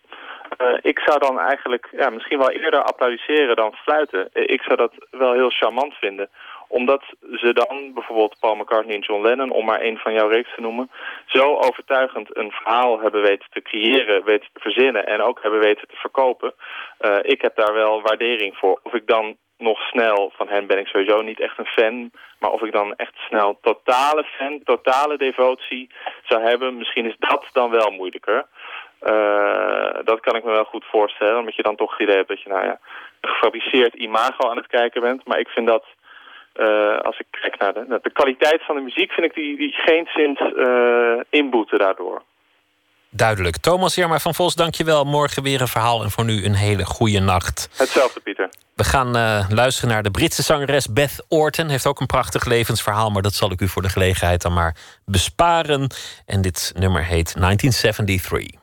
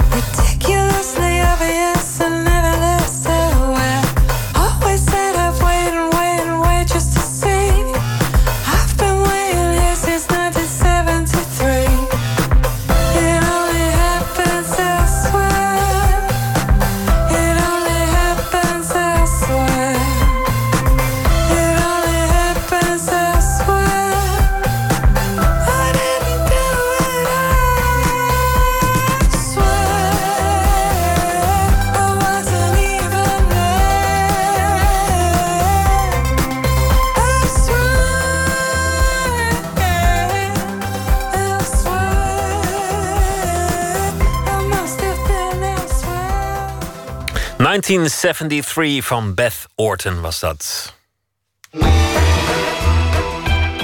Nooit meer slapen. Eind 2014, vlak voor hij zou sterven, leverde de Zuid-Afrikaanse schrijver André Brink drie grote bruine enveloppen af met brieven bij zijn uitgever. Het, betrefte de, betrof de briefwisseling tussen hem en de Zuid-Afrikaanse dichteres Ingrid Jonker in de jaren 60 hadden ze een stormachtige affaire met elkaar. Ingrid Jonker was toen nog een veelbelovende jonge dichteres. André Brink een jonge romancier. Hij was getrouwd, zij een alleenstaande moeder van een dochter. En omdat ze elkaar nauwelijks konden zien, bleef ze maar schrijven. Tot een akelige brief een einde maakte aan de affaire. En misschien indirect ook wel aan het leven van Ingrid Jonker. De briefwisseling is nu ook vertaald naar het Nederlands. Een reportage van Tjitske Musche. André, mijn lieve hartje. Verrukkelijk wezentje. Mijn lieve André. Lieve noodzakelijke Ingrid. Hallo, schattenjongen. Lief klein meisje. Dank voor je brief van vandaag. Heb hem tussen het werk door proberen te lezen. De zon is zo geluidloos en helder vandaag. Ik schrijf je heel wat meer dan ik op de post doe. En overal branden de herfstbladeren. Ik stuur je er een. André Brink en Ingrid Jonker zijn eind twintig als ze elkaar ontmoeten op een bijeenkomst met andere Zuid-Afrikaanse schrijvers. Het gaat over de censuurwetten die door het apartheidsbewind onder leiding van Verwoerd worden ingevoerd. Ingrid verkeert in een vreemde positie, want haar vader, Abraham Jonker, is een van de rechterhanden van Verwoerd en zij staat lijnrecht tegenover hem. Saskia van Schaik maakte in 2000 een documentaire over het leven van Ingrid Jonker. Brink beschrijft het moment, althans in mijn documentaire beschrijft hij het moment dat zij de kamer inkwam met een strakke groene broek aan. En dat er meteen overal voor hem elektriciteit in de lucht zat. Dus zo'n soort ontmoeting was het. Mijn enige eigen. Het is vandaag geen schrijfdag. Niet omdat de zin ontbreekt, want dan doe ik nooit iets anders dan schrijven aan jou. Ik ben gelukkig en ik hou van je. Slaap zoet vannacht, mijn lieveling. En zorg dat je blote piepkuikentje het niet koud krijgt. Zij was een vrijgevochten iemand. Ze ehm, was in verzet met name tegen haar vader, die tot de, echt tot de kliek rond verwoord hoorde. En die ook uh, heel erg tegen haar soort van poëzie was. En uh, het, het, het, zwartmenstaal noemde en dat soort dingen. En zij kwam in. Ze, ze was een beetje een een vrouw, dus met een kind, gescheiden, jong, met een verhouding met een oudere man, Jack. Dat is eigenlijk ook de hele leven zo geweest. Maar altijd met een soort vaderfiguren om haar heen. En uh, in de omgeving van uh, André Brink had ze opeens een, iemand die net zo oud was als zij, zelfs een beetje jonger. Iemand die net als zij probeerde uh, in de literatuur iets te veranderen. Um, en dat, dus het was waar, denk ik, ook een kantelmoment in in haar leven op dat moment. Ze kwam in aanraking met schrijvers die rond de Kaap woonden. En daar voelde ze zich goed bij. Dus ze had opeens een familie die ze eigenlijk nooit echt gehad had ervoor. Ik denk dat Brink op dat moment opeens voor een ander leven wilde kiezen. Die was ook getrouwd. Of althans, die was getrouwd. Ingrid was al gescheiden. Had een kind. Was eigenlijk een beetje in een, burgerlijk milieu. En kwam in aanraking met echt een, een, een vrijgevochten vrouw... die uh, alles deed wat ze wilde, op blote voeten door de stad liep. Um, um, kleurenblind was, zoals het heet. Dus zwart-wit maakte haar niet uit. En hij, hij vond dat ongelooflijk. En ik denk dat de verhouding was een, groot, was erotische verhouding. Doet het, in de briefje merk je ook, daar gaat het ook vaak over. Maar, en dat heb ik ook wel van vele kanten gehoord... was bijna altijd problemen. Dus uh, ze, ze ontmoeten elkaar en dan was het even heerlijk. En dan waren er weer ontzettende problemen en ruzies. En dan gingen ze uit elkaar. En dan werd er heel veel geschreven. En in dat schrijven, als je dat leest, dan denk je, ja, ze maakten een soort wereld. Uh, waarin ze zichzelf helemaal verloren van prachtig. En dan kwamen ze elkaar tegen en dan viel de realiteit weer tegen. Of dan was de realiteit fnuikend voor wat ze wilden. Dus het was een hele. Um, een relatie onder grote hoogspanning. Durf bijna niet aan Parijs te denken. De verrukking en de nederlaag. En ook de gemengde gevoelens. Too much. Lief klein duimpje. Je grappige, nijdasserige, lief chaotische brief is vanochtend toch gekomen. Dank je. Ik had uit het onverstaanbare telefoongesprek iets veel ergers verwacht. Er zijn drie mensen die zich de afgelopen maanden heel intensief met de vurige relatie van Jonker en Brink hebben beziggehouden. En dat zijn de drie vertalers van deze brieven: Rob van de Veer en het vertalersduo Carina van Zanten en Martine Vosmaar. Ik had het gevoel dat uh, André Brink, en dat, dat blijkt ook wel, want hij heeft ook doorslagen bewaard van zijn brieven, dat hij veel meer schreef ook, uh, veel nadenkender schreef dan Jonker. En dat Jonker toch uh, meer spontane. Ze, ze, ze herhaalt zichzelf ook vaak. Dat ze dan iets vertelt en dan een paar brieven later zegt ze weer hetzelfde. En is al lang weer vergeten dat ze dat al een keer geschreven had.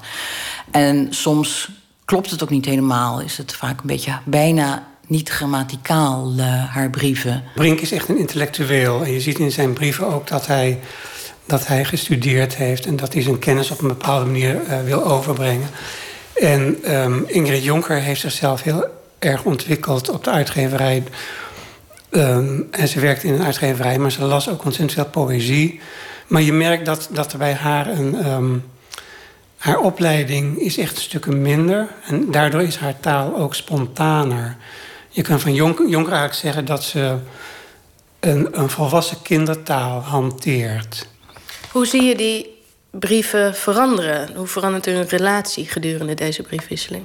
Ja, wat, wat verandert. Het, gaat een beetje op en neer. Dat is, dat is, uh, in het begin is er natuurlijk het enthousiasme en van het eerste begin van een relatie. En dan tussendoor uh, krijgen ze heel vaak ruzie als ze elkaar gezien hebben. En dan krijg je altijd tussendoor eindeloze brieven. Vind ja, het spijt me zo. En uh, ik heb het niet zo bedoeld. En en dan soms weer boze brieven. En aan het eind inderdaad van haar vrij wanhopige brieven. Toch vrij hartverscheurende brieven, vind ik zelfs wel. Ja. Zie weinig vrienden eigenlijk. Sorry lief, het is een treurig pogingje. Maar ik leef niet graag meer. En moet ik dit eigenlijk op de post doen? Waar en wanneer komt die zomerdag waar jij zo positief over praat? Ondanks hun gepassioneerde relatie weigert Brink zijn vrouw te verlaten voor Jonker. Tot haar grote verdriet. Een paar maanden na een mislukte vakantie samen in Europa maakt Brink een einde aan de relatie.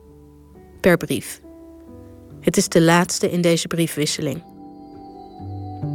Lief kind, kom bij me zitten en luister. En probeer te begrijpen dat dit het zwaarste is wat ik tegen iemand heb moeten zeggen, ooit. Ik wil het in zo min mogelijk woorden doen. Want jij bent vrouw en zult het al wel geweten hebben. Je wist het al een maand geleden, voor mij. Ja. Ik was bij haar, Salome Lau. En we zijn met elkaar naar bed geweest. Ik sta naakt voor je. Ik wil geen kleren of bescherming behouden. Ik mag niet eens vergiffenis vragen, want dat impliceert schuld. En net zo min als ik ooit schuld kan voelen over jou en mij, kan ik me hier schuldig om voelen. Ik weet dat tijdens het vertalen van die brieven... dan klonk er wel eens van de kant van de dames... die dus Brink wat minder goed kennen dan ik... God, wat een lul. Maar ik dacht van ja... ze stelt ook wel heel erg veel eisen wat aandacht betreft... en kent daarin de grenzen niet. Wat grappig, dus jullie hadden over en weer daar ook weer contact over. Ja, natuurlijk. Want je, ja, je, je bent dan toch bezig met, met, uh, met wat er met, de met die vrouw gebeurt. En als je weet dat hij, als hij het uitmaakt, dat hij dan heel kort daarop ook van zijn vrouw weggaat. Terwijl hij dat niet wil als hij met haar is, dan is dat ontzettend schrijnend natuurlijk. En ik kan me ook voorstellen dat het voor haar echt heel erg, uh, ja, bijna vernederend moet zijn geweest. Van voor mij wilde hij zijn vrouw niet verlaten en voor haar wel. Dus ja, je vertaalt dan toch echt wel vanuit die vrouw. En dan, en dan vind ik Brink vind ik dan echt, is echt zo'n man. Wat mij betreft is de, vind ik de laatste brief, de brief waarin um, Brink afscheid neemt van Jonker. Dat is een brief die heel aangrijpend is, overweldigend, maar die ook een beetje zijn uh, hypocrisie tekent het, ik, er zit te veel aandacht op Brink zelf. Want nu komt het verdriet van Jonker. En waar, waar is dat en waar blijft dat? En het, dat heeft altijd iets onbevredigends. Heeft zij ook nooit meer op die laatste brief gereageerd? Ze heeft een brief geschreven, maar die is nooit verstuurd. Ze, stuurde, ze schreef vaak brieven, dat schrijft ze ook. Dat is heel jammer. Brieven die ze niet verstuurde. Maar ja, die zijn dus allemaal verdwenen. Want zij heeft veel minder goed alles bewaard dan, dan uh, Brink. En uh, zij heeft ook heel veel brieven van hem verscheurd, bijvoorbeeld. Die, uh, dus een deel van die brieven volgens mij uit het archief wat bij Comrij... Mm. of de erven Comrij ligt... Waar ook verscheurde brieven die dan echt eerst aan elkaar geplakt zouden moeten worden. En dan helemaal worden uitgewerkt voordat ze gepubliceerd kunnen worden. Ik vind het wel heel jammer hoor, dat, dat er brieven ontbreken. Wij weten natuurlijk nu veel meer. En wij weten ook dat zij in haar um, um, bijna verdrietpsychose is geraakt. Uh, twee dagen voor haar dood. En het was uh, op dat moment hoorden ze dus dat Brink definitief had besloten om met Salomé Lau te gaan trouwen. Dus dat hij wel met iemand anders ging trouwen. En dat is waarschijnlijk de katalysator geweest voor die, uh, die enorme ja, angst- en verdriet uh, gebeurtenis die um, ja, het eind van haar leven heeft ingeleid.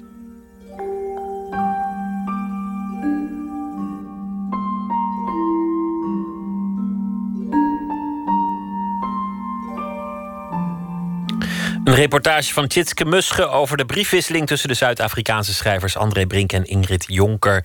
Als u die brieven wilt lezen, ze zijn verschenen onder de naam Vlam in de Sneeuw en bij uitgeverij Podium. Komt een nieuw album van de Amerikaanse band Band of Horses. Why Are You Okay zal die heten, waarvan gedraaid wordt Whatever, Wherever.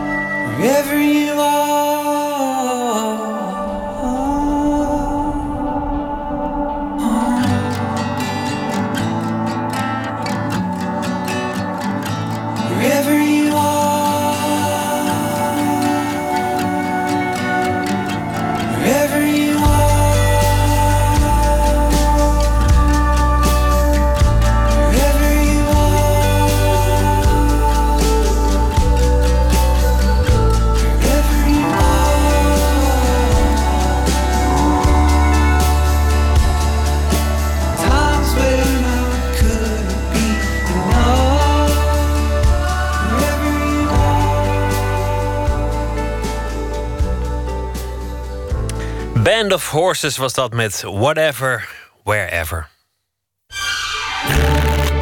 Open kaart.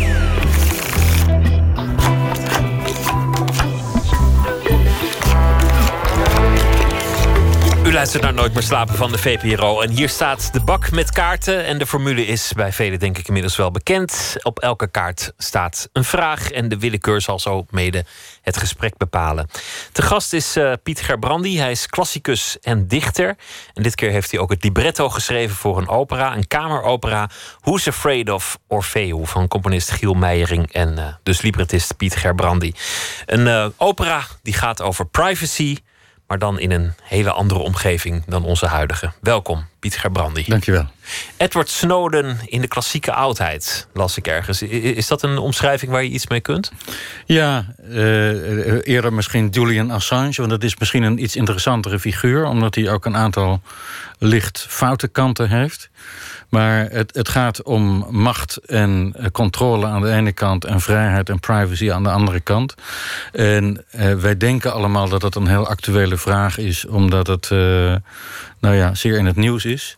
Maar als je het uh, uh, probeert te reduceren tot de fundamentele punten, dan is het eigenlijk een vraag die, al, of die van alle tijden is. En die je in, dus in klassieke tragedies ook al tegenkomt. Weliswaar gaat het dan niet zozeer om privacy, maar wel natuurlijk om uh, tegenstelling tussen controle en vrijheid.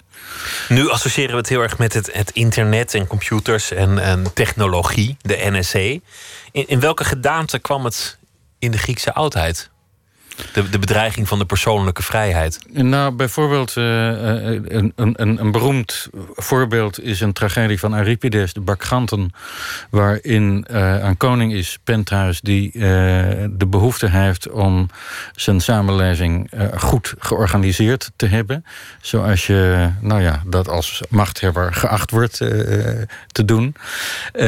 terwijl er in zijn samenleving een groep vrouwen is die ehm, in de ban komt van een god Dionysus die uh, uitspattingen uh, propageert. Weliswaar ook gereguleerde uitspattingen, maar toch uitspattingen. En dan ontstaat er een, een, een, een, conflict tussen de drang tot controle van die koning en de drang tot, tot extase van die vrouwen. En dat loopt vervolgens uit de hand. Nou is het mooie in dit soort gevallen natuurlijk dat als je het in balans krijgt, het hele mooie dingen oplevert. Als ja. je aan de ene kant Dionysus loslaat, de dans, de muziek, de drank en, en de losbandigheid. En aan de andere kant, nou ja, de, de straffe orde, discipline, de regelmaat en een beetje controle. Zeg Apollo of in, in dit geval de, de koning. Nou, uh, inderdaad. Ik denk dat iedere samenleving, uh, of de meeste samenlevingen, zeker westerse democratische samenlevingen, die streven natuurlijk naar een soort evenwicht daarin. En dat lukt de ene keer wat beter en de andere keer wat minder goed. Maar uh, het probleem van een verschijnsel als, als internet is natuurlijk dat het aan de ene kant veel meer vrijheid geeft dan we ooit gehad hebben. En aan de andere kant daardoor dus ook veel meer de drang oproept om dingen te reguleren, omdat je dingen beter kunt reguleren. Dus het, uh, het probleem verschuift, maar uh, uh, in principe blijft het hetzelfde probleem. Interessant. Het heeft er vaak ook mee te maken of je jezelf kunt reguleren. Als je vrijheid wil, dan, dan is een van de beste manieren om die te krijgen door, door er niet te veel gebruik van te maken en jezelf te disciplineren of een zekere verantwoordelijkheid te laten blijken. Ja, nee, daar heb je, heb je volkomen gelijk in. Uh, en uh, ja, jezelf disciplineren, dat is denk ik niet een taak van een overheid. Maar dat moet op andere manieren gebeuren. Uh, wat, je, wat je natuurlijk vaak ziet, is dat er op het moment dat er geprobeerd wordt om uh, gedrag te reguleren, dat bepaalde elementen in een samenleving ja, daarvan schrikken en, en zeggen: Mijn grenzen worden overschreden. Daartegen in opstand komen. En uh, soms met hele, hele terechte motieven. Als we het hebben over Julian Assange, dan denk ik dat zijn, zijn motieven uiteindelijk nobel zijn. En dat het ook goed is dat het allemaal gebeurd is. Maar tegelijkertijd spelen er altijd uh, ja, persoonlijke belangen. En, en zeker bij zo iemand als Assange krijg je de indruk dat hij zichzelf niet in de hand heeft wat ehm, wat hem kwetsbaar maakt. Wat hem kwetsbaar maakt. En wat er ook voor gezorgd heeft dat hij nu eh, al jaren in, de, eh, eh, in die ambassade zit, natuurlijk. Een opera schrijven, dat is natuurlijk ook heel spannend voor iemand die gedichten gewend is. Ineens uh, heel veel meer dingen om rekening mee te houden. Ja. Een, een, uh, een, plot, de muziek, uh, het theatrale element, dat alles. Het is te zien in de kameropera Who's Afraid of Orfeo. Laten we beginnen met de kaarten. Ik ben benieuwd wat er tussen zit. Ik wil je vragen een kaart te trekken en voor te lezen wat er staat. Tja, dat is meteen een hele zware vraag. Waarover voel je je schuldig en wat doe je eraan? Zo. Vertel eens. Ja, uh, nou dat is voor mij als Calvinist, of als gewezen Calvinist, natuurlijk een soort oervraag. Want je werd geboren met de schuld op je schouders. Ja, nou zeker. Uh, ik, ben, ik ben grootgebracht met het idee dat uh, geluk, dat je dat niet cadeau krijgt. Dat het een kwestie van genade is. Ik wil niet zeggen dat ik er nu nog precies zo over denk, maar het is wel zo dat. Uh, ik een sterk verantwoordelijkheidsgevoel gevoel heb voor Uh, ja, niet alleen mensen in mijn naaste omgeving, maar ook, ook uh, de samenleving als geheel.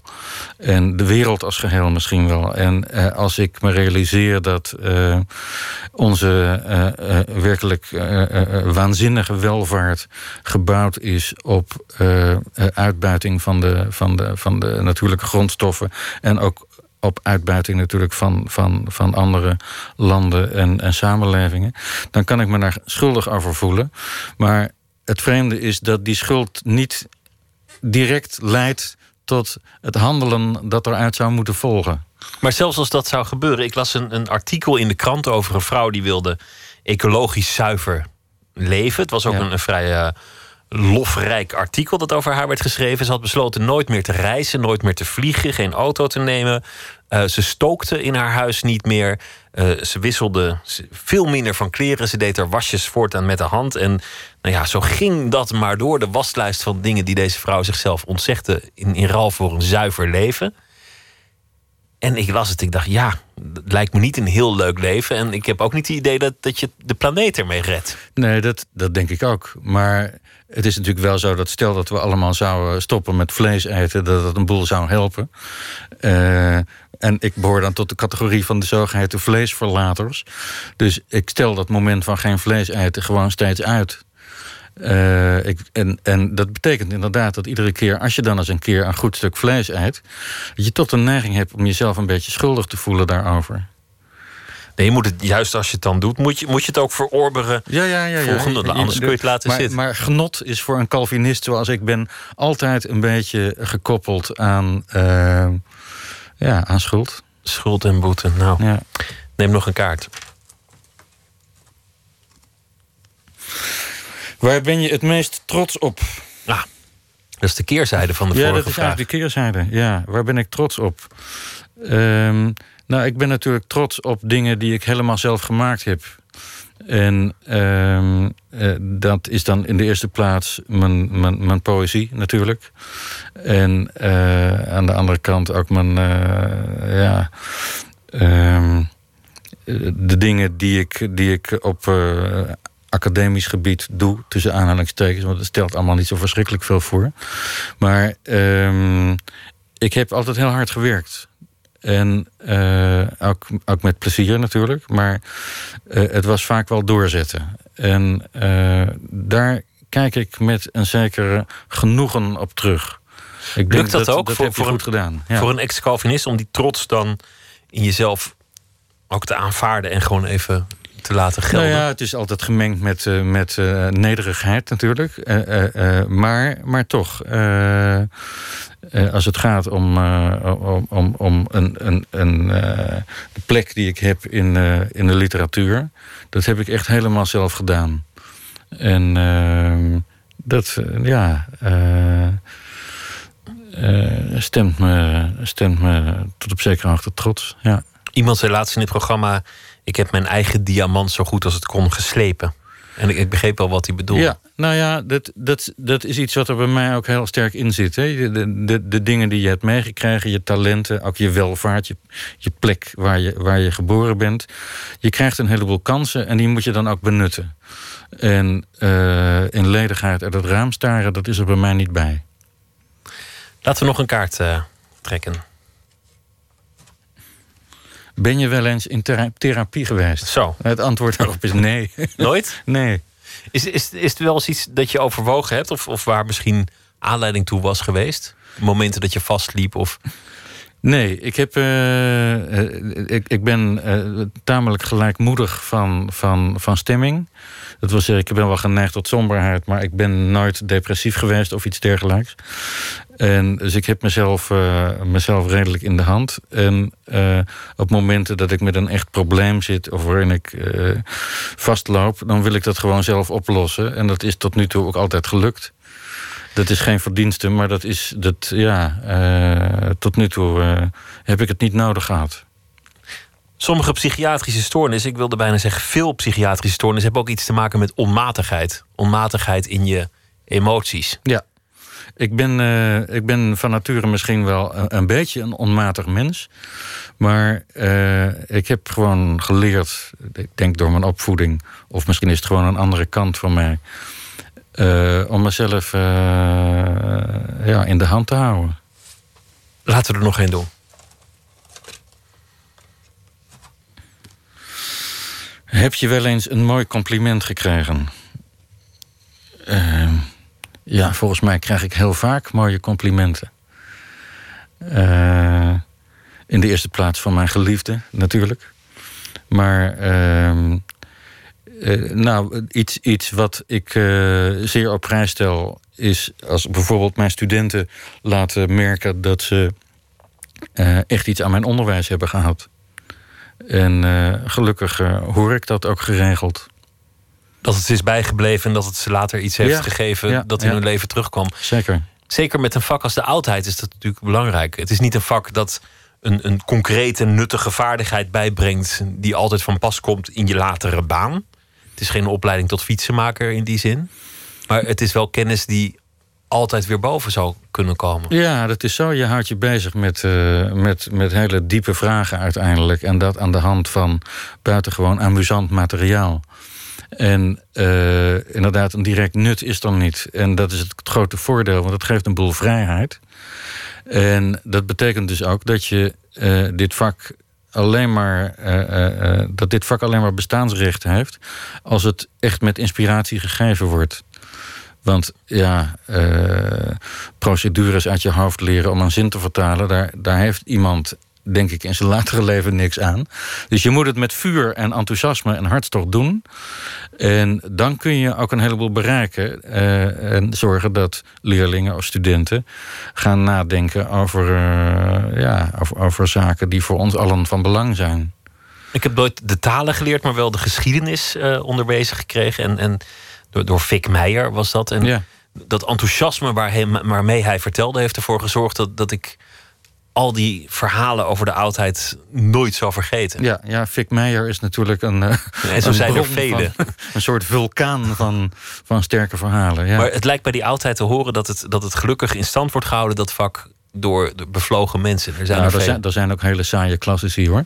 Oh, die heb ik gelukkig nooit getroffen. Maar, en, en die probeer ik ook te vermijden.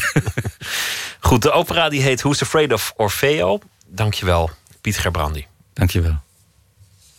En die opera is eh, te zien van 9 tot en met 12 juni. Vanaf morgen dus in het Stadstheater in Arnhem. En de muziek is gecomponeerd door Giel Meijering.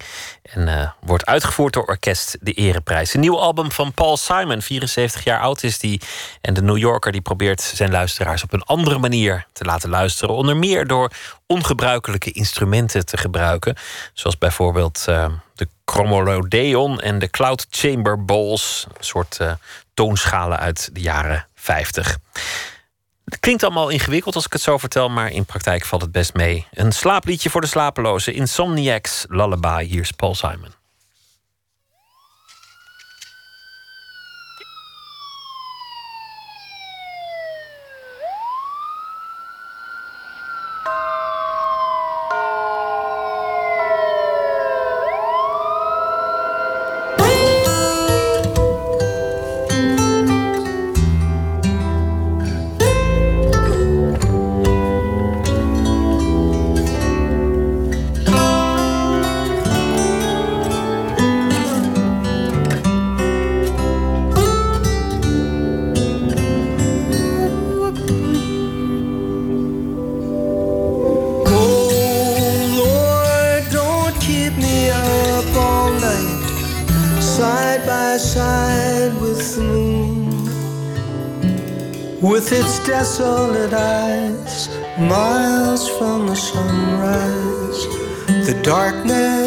Inviting a tune, the insomniac's lullaby. A siren is playing its song in the distance. The melody rattles the old window frame. Gradually, angels reveal their existence, and there's nothing and no one to blame. Oh Lord, don't keep me up all night, side by side with the moon alone in the bed. The season ahead is winter that lasts until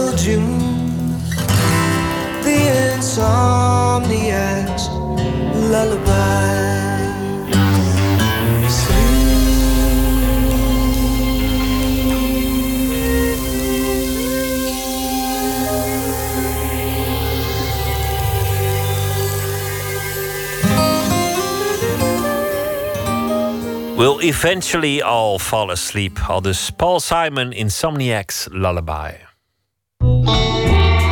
Nooit meer slapen.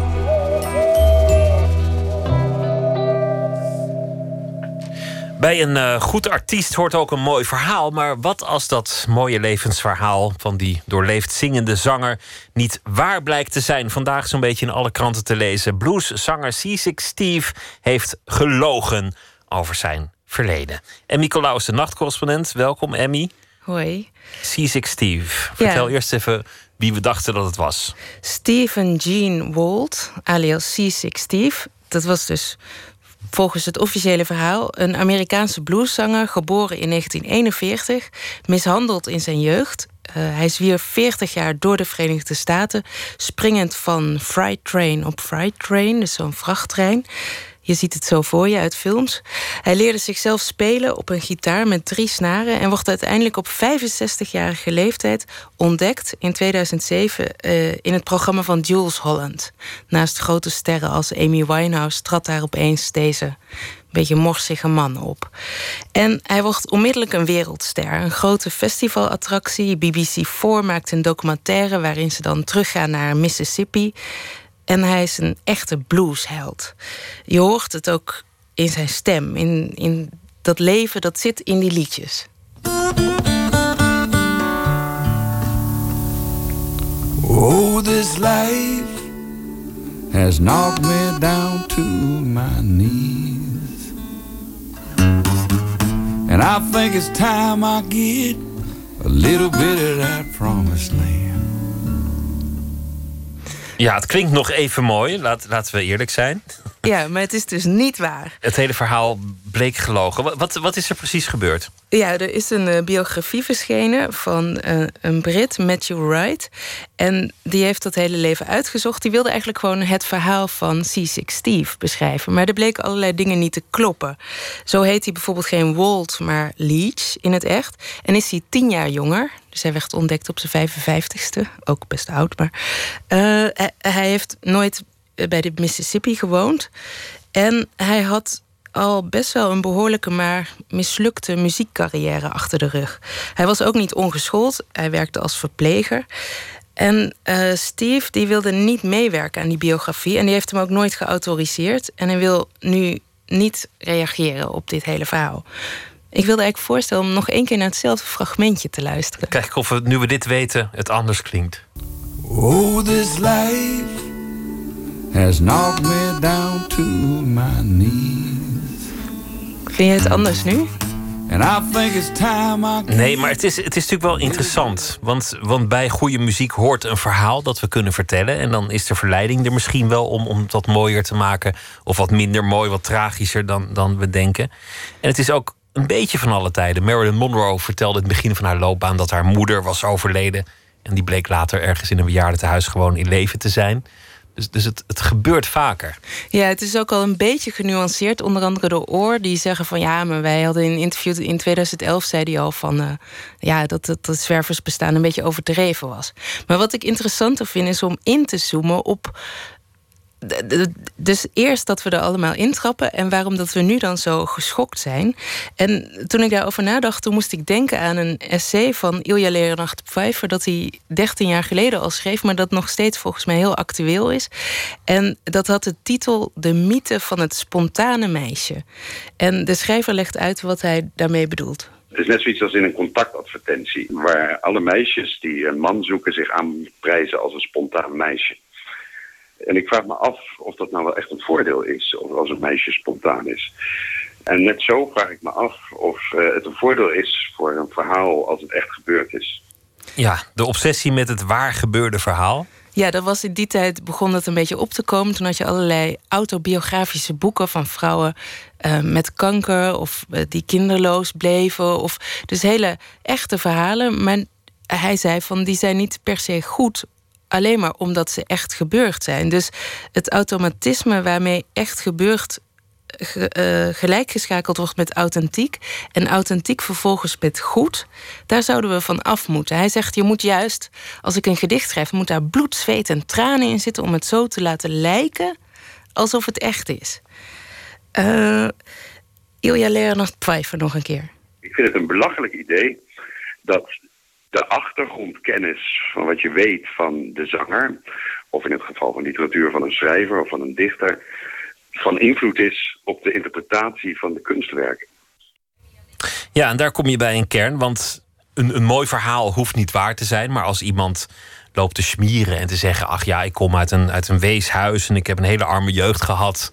Met als doel om meer platen te verkopen, omdat het nou eenmaal een geniek verhaal is voor in de krant. Dan is het ook gewoon ordinair huigelen. De vraag die je eigenlijk moet stellen: waarom is het verhaal achter de politicus, de zanger, de schrijver, de schilder of de voetballer zo belangrijk? Ja, um, ik denk dat wij dat dus heel graag willen horen. Dus het zijn wij natuurlijk uiteindelijk die daarnaar vragen als publiek. Ja, je de, ziet het de ook honger bij naar verhalen, de honger naar romantiek. Ja, maar de, ook de honger naar uh, weten wat die persoon achter de voetballer, achter de politicus, achter de artiest is. En Pedro de Bruikere, dat is een uh, Vlaamse onderzoeker en publicist. Naar, die onderzoekt onder andere populaire cultuur, jeugd en authenticiteit. En uh, hij legt eigenlijk uit hoe dat bij muziek gaat. Het publiek heeft bepaalde verwachtingen bij een genre. Heeft bepaalde verwachtingen bij een muzikale stijl. En het is belangrijk als artiest als je geloofwaardig geloven komt, daar tegemoet aan te komen. En hij vertelt dan bijvoorbeeld hoe dat zat bij de country. Dat als je een goede country-artiest bent, dan heb je natuurlijk net een koe gemolken en dan heb je een cowboyhoed op. Want anders ben je niet authentiek. En dus ging iedereen zich daar naar gedragen. En vervolgens wordt dat eigenlijk vanzelf ook de dood in de pot. Want als iedereen dat doet, dan kan je ook geen vernieuwing toestaan. En uiteindelijk zal dat altijd ontmaskerd worden als fake. Juist, maar het publiek krijgt waar, waar het om vraagt. Je wil mooie verhalen, dan krijg je mooie verhalen. En dan op een dag is een van de mooie verhalen simpelweg verzonnen. Ja. Zoals in het geval van C6 Steve. Ja, en ik vroeg Ilja Leonard Pfeiffer waar nou dat verlangen van ons vandaan komt. We leven in een, in een maatschappij waarin de grenzen tussen uh, fantasie en werkelijkheid, tussen feit en fictie, steeds meer vervagen. Uh, mensen die op de sociale media, of op Facebook, uh, net doen alsof ze een inkijkje geven in hun dagelijks leven, zijn tegelijkertijd bezig een imago van zichzelf te bouwen. Nou ja, allemaal dat soort fenomenen. Uh, authenticiteit is in onze maatschappij, in, in, deze tijd, een heel erg problematisch begrip geworden. En ik denk dat we daarom juist extra waarde eraan gaan hechten, omdat het zo zeldzaam is geworden. En daar zo panisch naar op zoek gaan, naar dingen die, die, die echt zijn. Ja, en Pedro de Bruikere, de Vlaamse onderzoeker, die denkt dat authenticiteit eigenlijk net als schoonheid in the eye of the beholder ligt, zoals dat dan in mooi Engels heet. Hij geeft een voorbeeld. Stel je voor dat ik zeg dat er een boysband was die samengesteld is om kleren te verkopen. Dan ga je denken dat ik het heb over Backstreet Boys of zoiets, maar ik heb het over de Sex Pistols. Ja, dat is ook weer een heel lang verhaal. Maar de Sex Pistols eh, associeer je met heel authentiek. Terwijl ze dus ooit mede ook opgericht zijn om kleren van Vivienne Westwood te verkopen. Bedacht, het was een concept, het was een, Ja. een, een marketing-idee. Geldt eigenlijk voor elke kunstvorm natuurlijk. Het is voor een deel mythologie, het is voor een deel het, het vertellen van verhalen en het verzinnen van verhalen. En de een gaat er wat verder in dan de ander. Desalniettemin stel ik voor dat we blijven luisteren naar eh, de muziek van C6 Steve. Want het gaat uiteindelijk toch om de muziek, ook al is de man een huigelaar. Precies. En Nicolaou, dankjewel. We gaan luisteren naar eh, I Started Out With Nothing and I Still Got Most of It Left van C6 Steve. Uh, this song really about nothing, you know. Uh, It's, it, that's exactly what it's about, kind of nothing.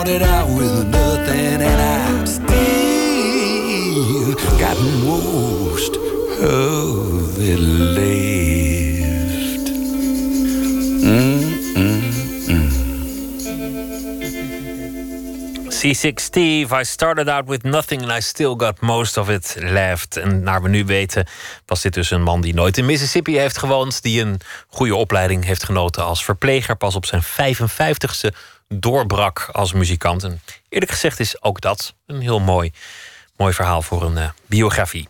Anne Vechter is al drie jaar eh, dichter des Vaderlands. Deze week zal ze elke nacht een gedicht uitkiezen om u de nacht mee in te sturen. En het is eh, vannacht de noodzakelijkheid van een vogelboek van Arjen Duinker.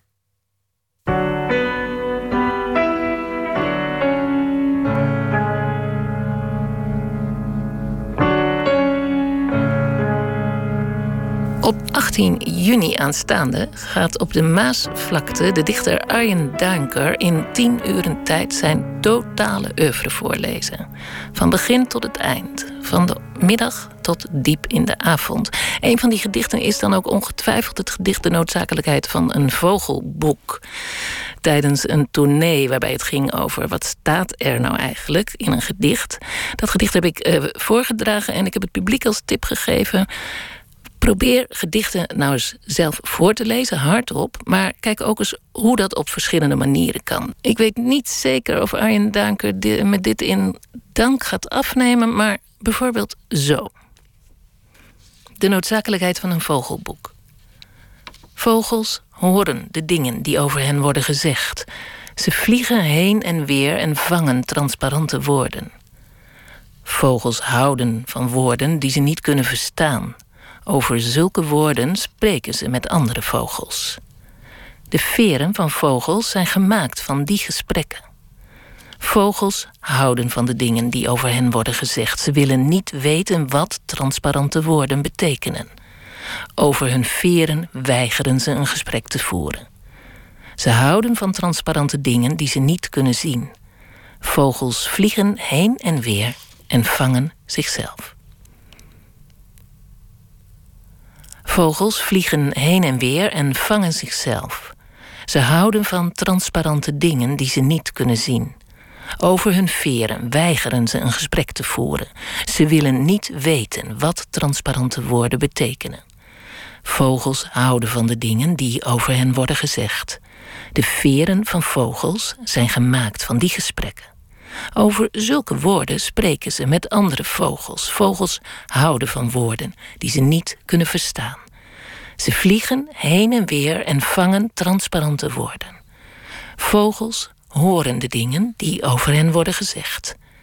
De noodzakelijkheid van een vogelboek. Anne Vechter las een gedicht van Arjen Duinker. En morgen zal ze weer een gedicht uitkiezen en voordragen in Nooit meer slapen. Regisseur Lotte van den Berg komt dan op bezoek om te vertellen onder meer over haar eh, theaterstuk Parliament der of Things, of Parlement der Dingen. En dat is een eh, stuk gebaseerd op een theorie van Bruno Latour, een eh, denker. En het gaat over de dingen die normaal geen mening hebben en niks te zeggen hebben, maar toch tot ons spreken. En wat houdt het eigenlijk in dat wij altijd denken te kunnen spreken namens de dingen en namens de natuur? Dat allemaal morgen. Voor nu een hele goede nacht. En morgen een fijne dag. En ik hoop dat u morgen weer luistert. Goeienacht. Op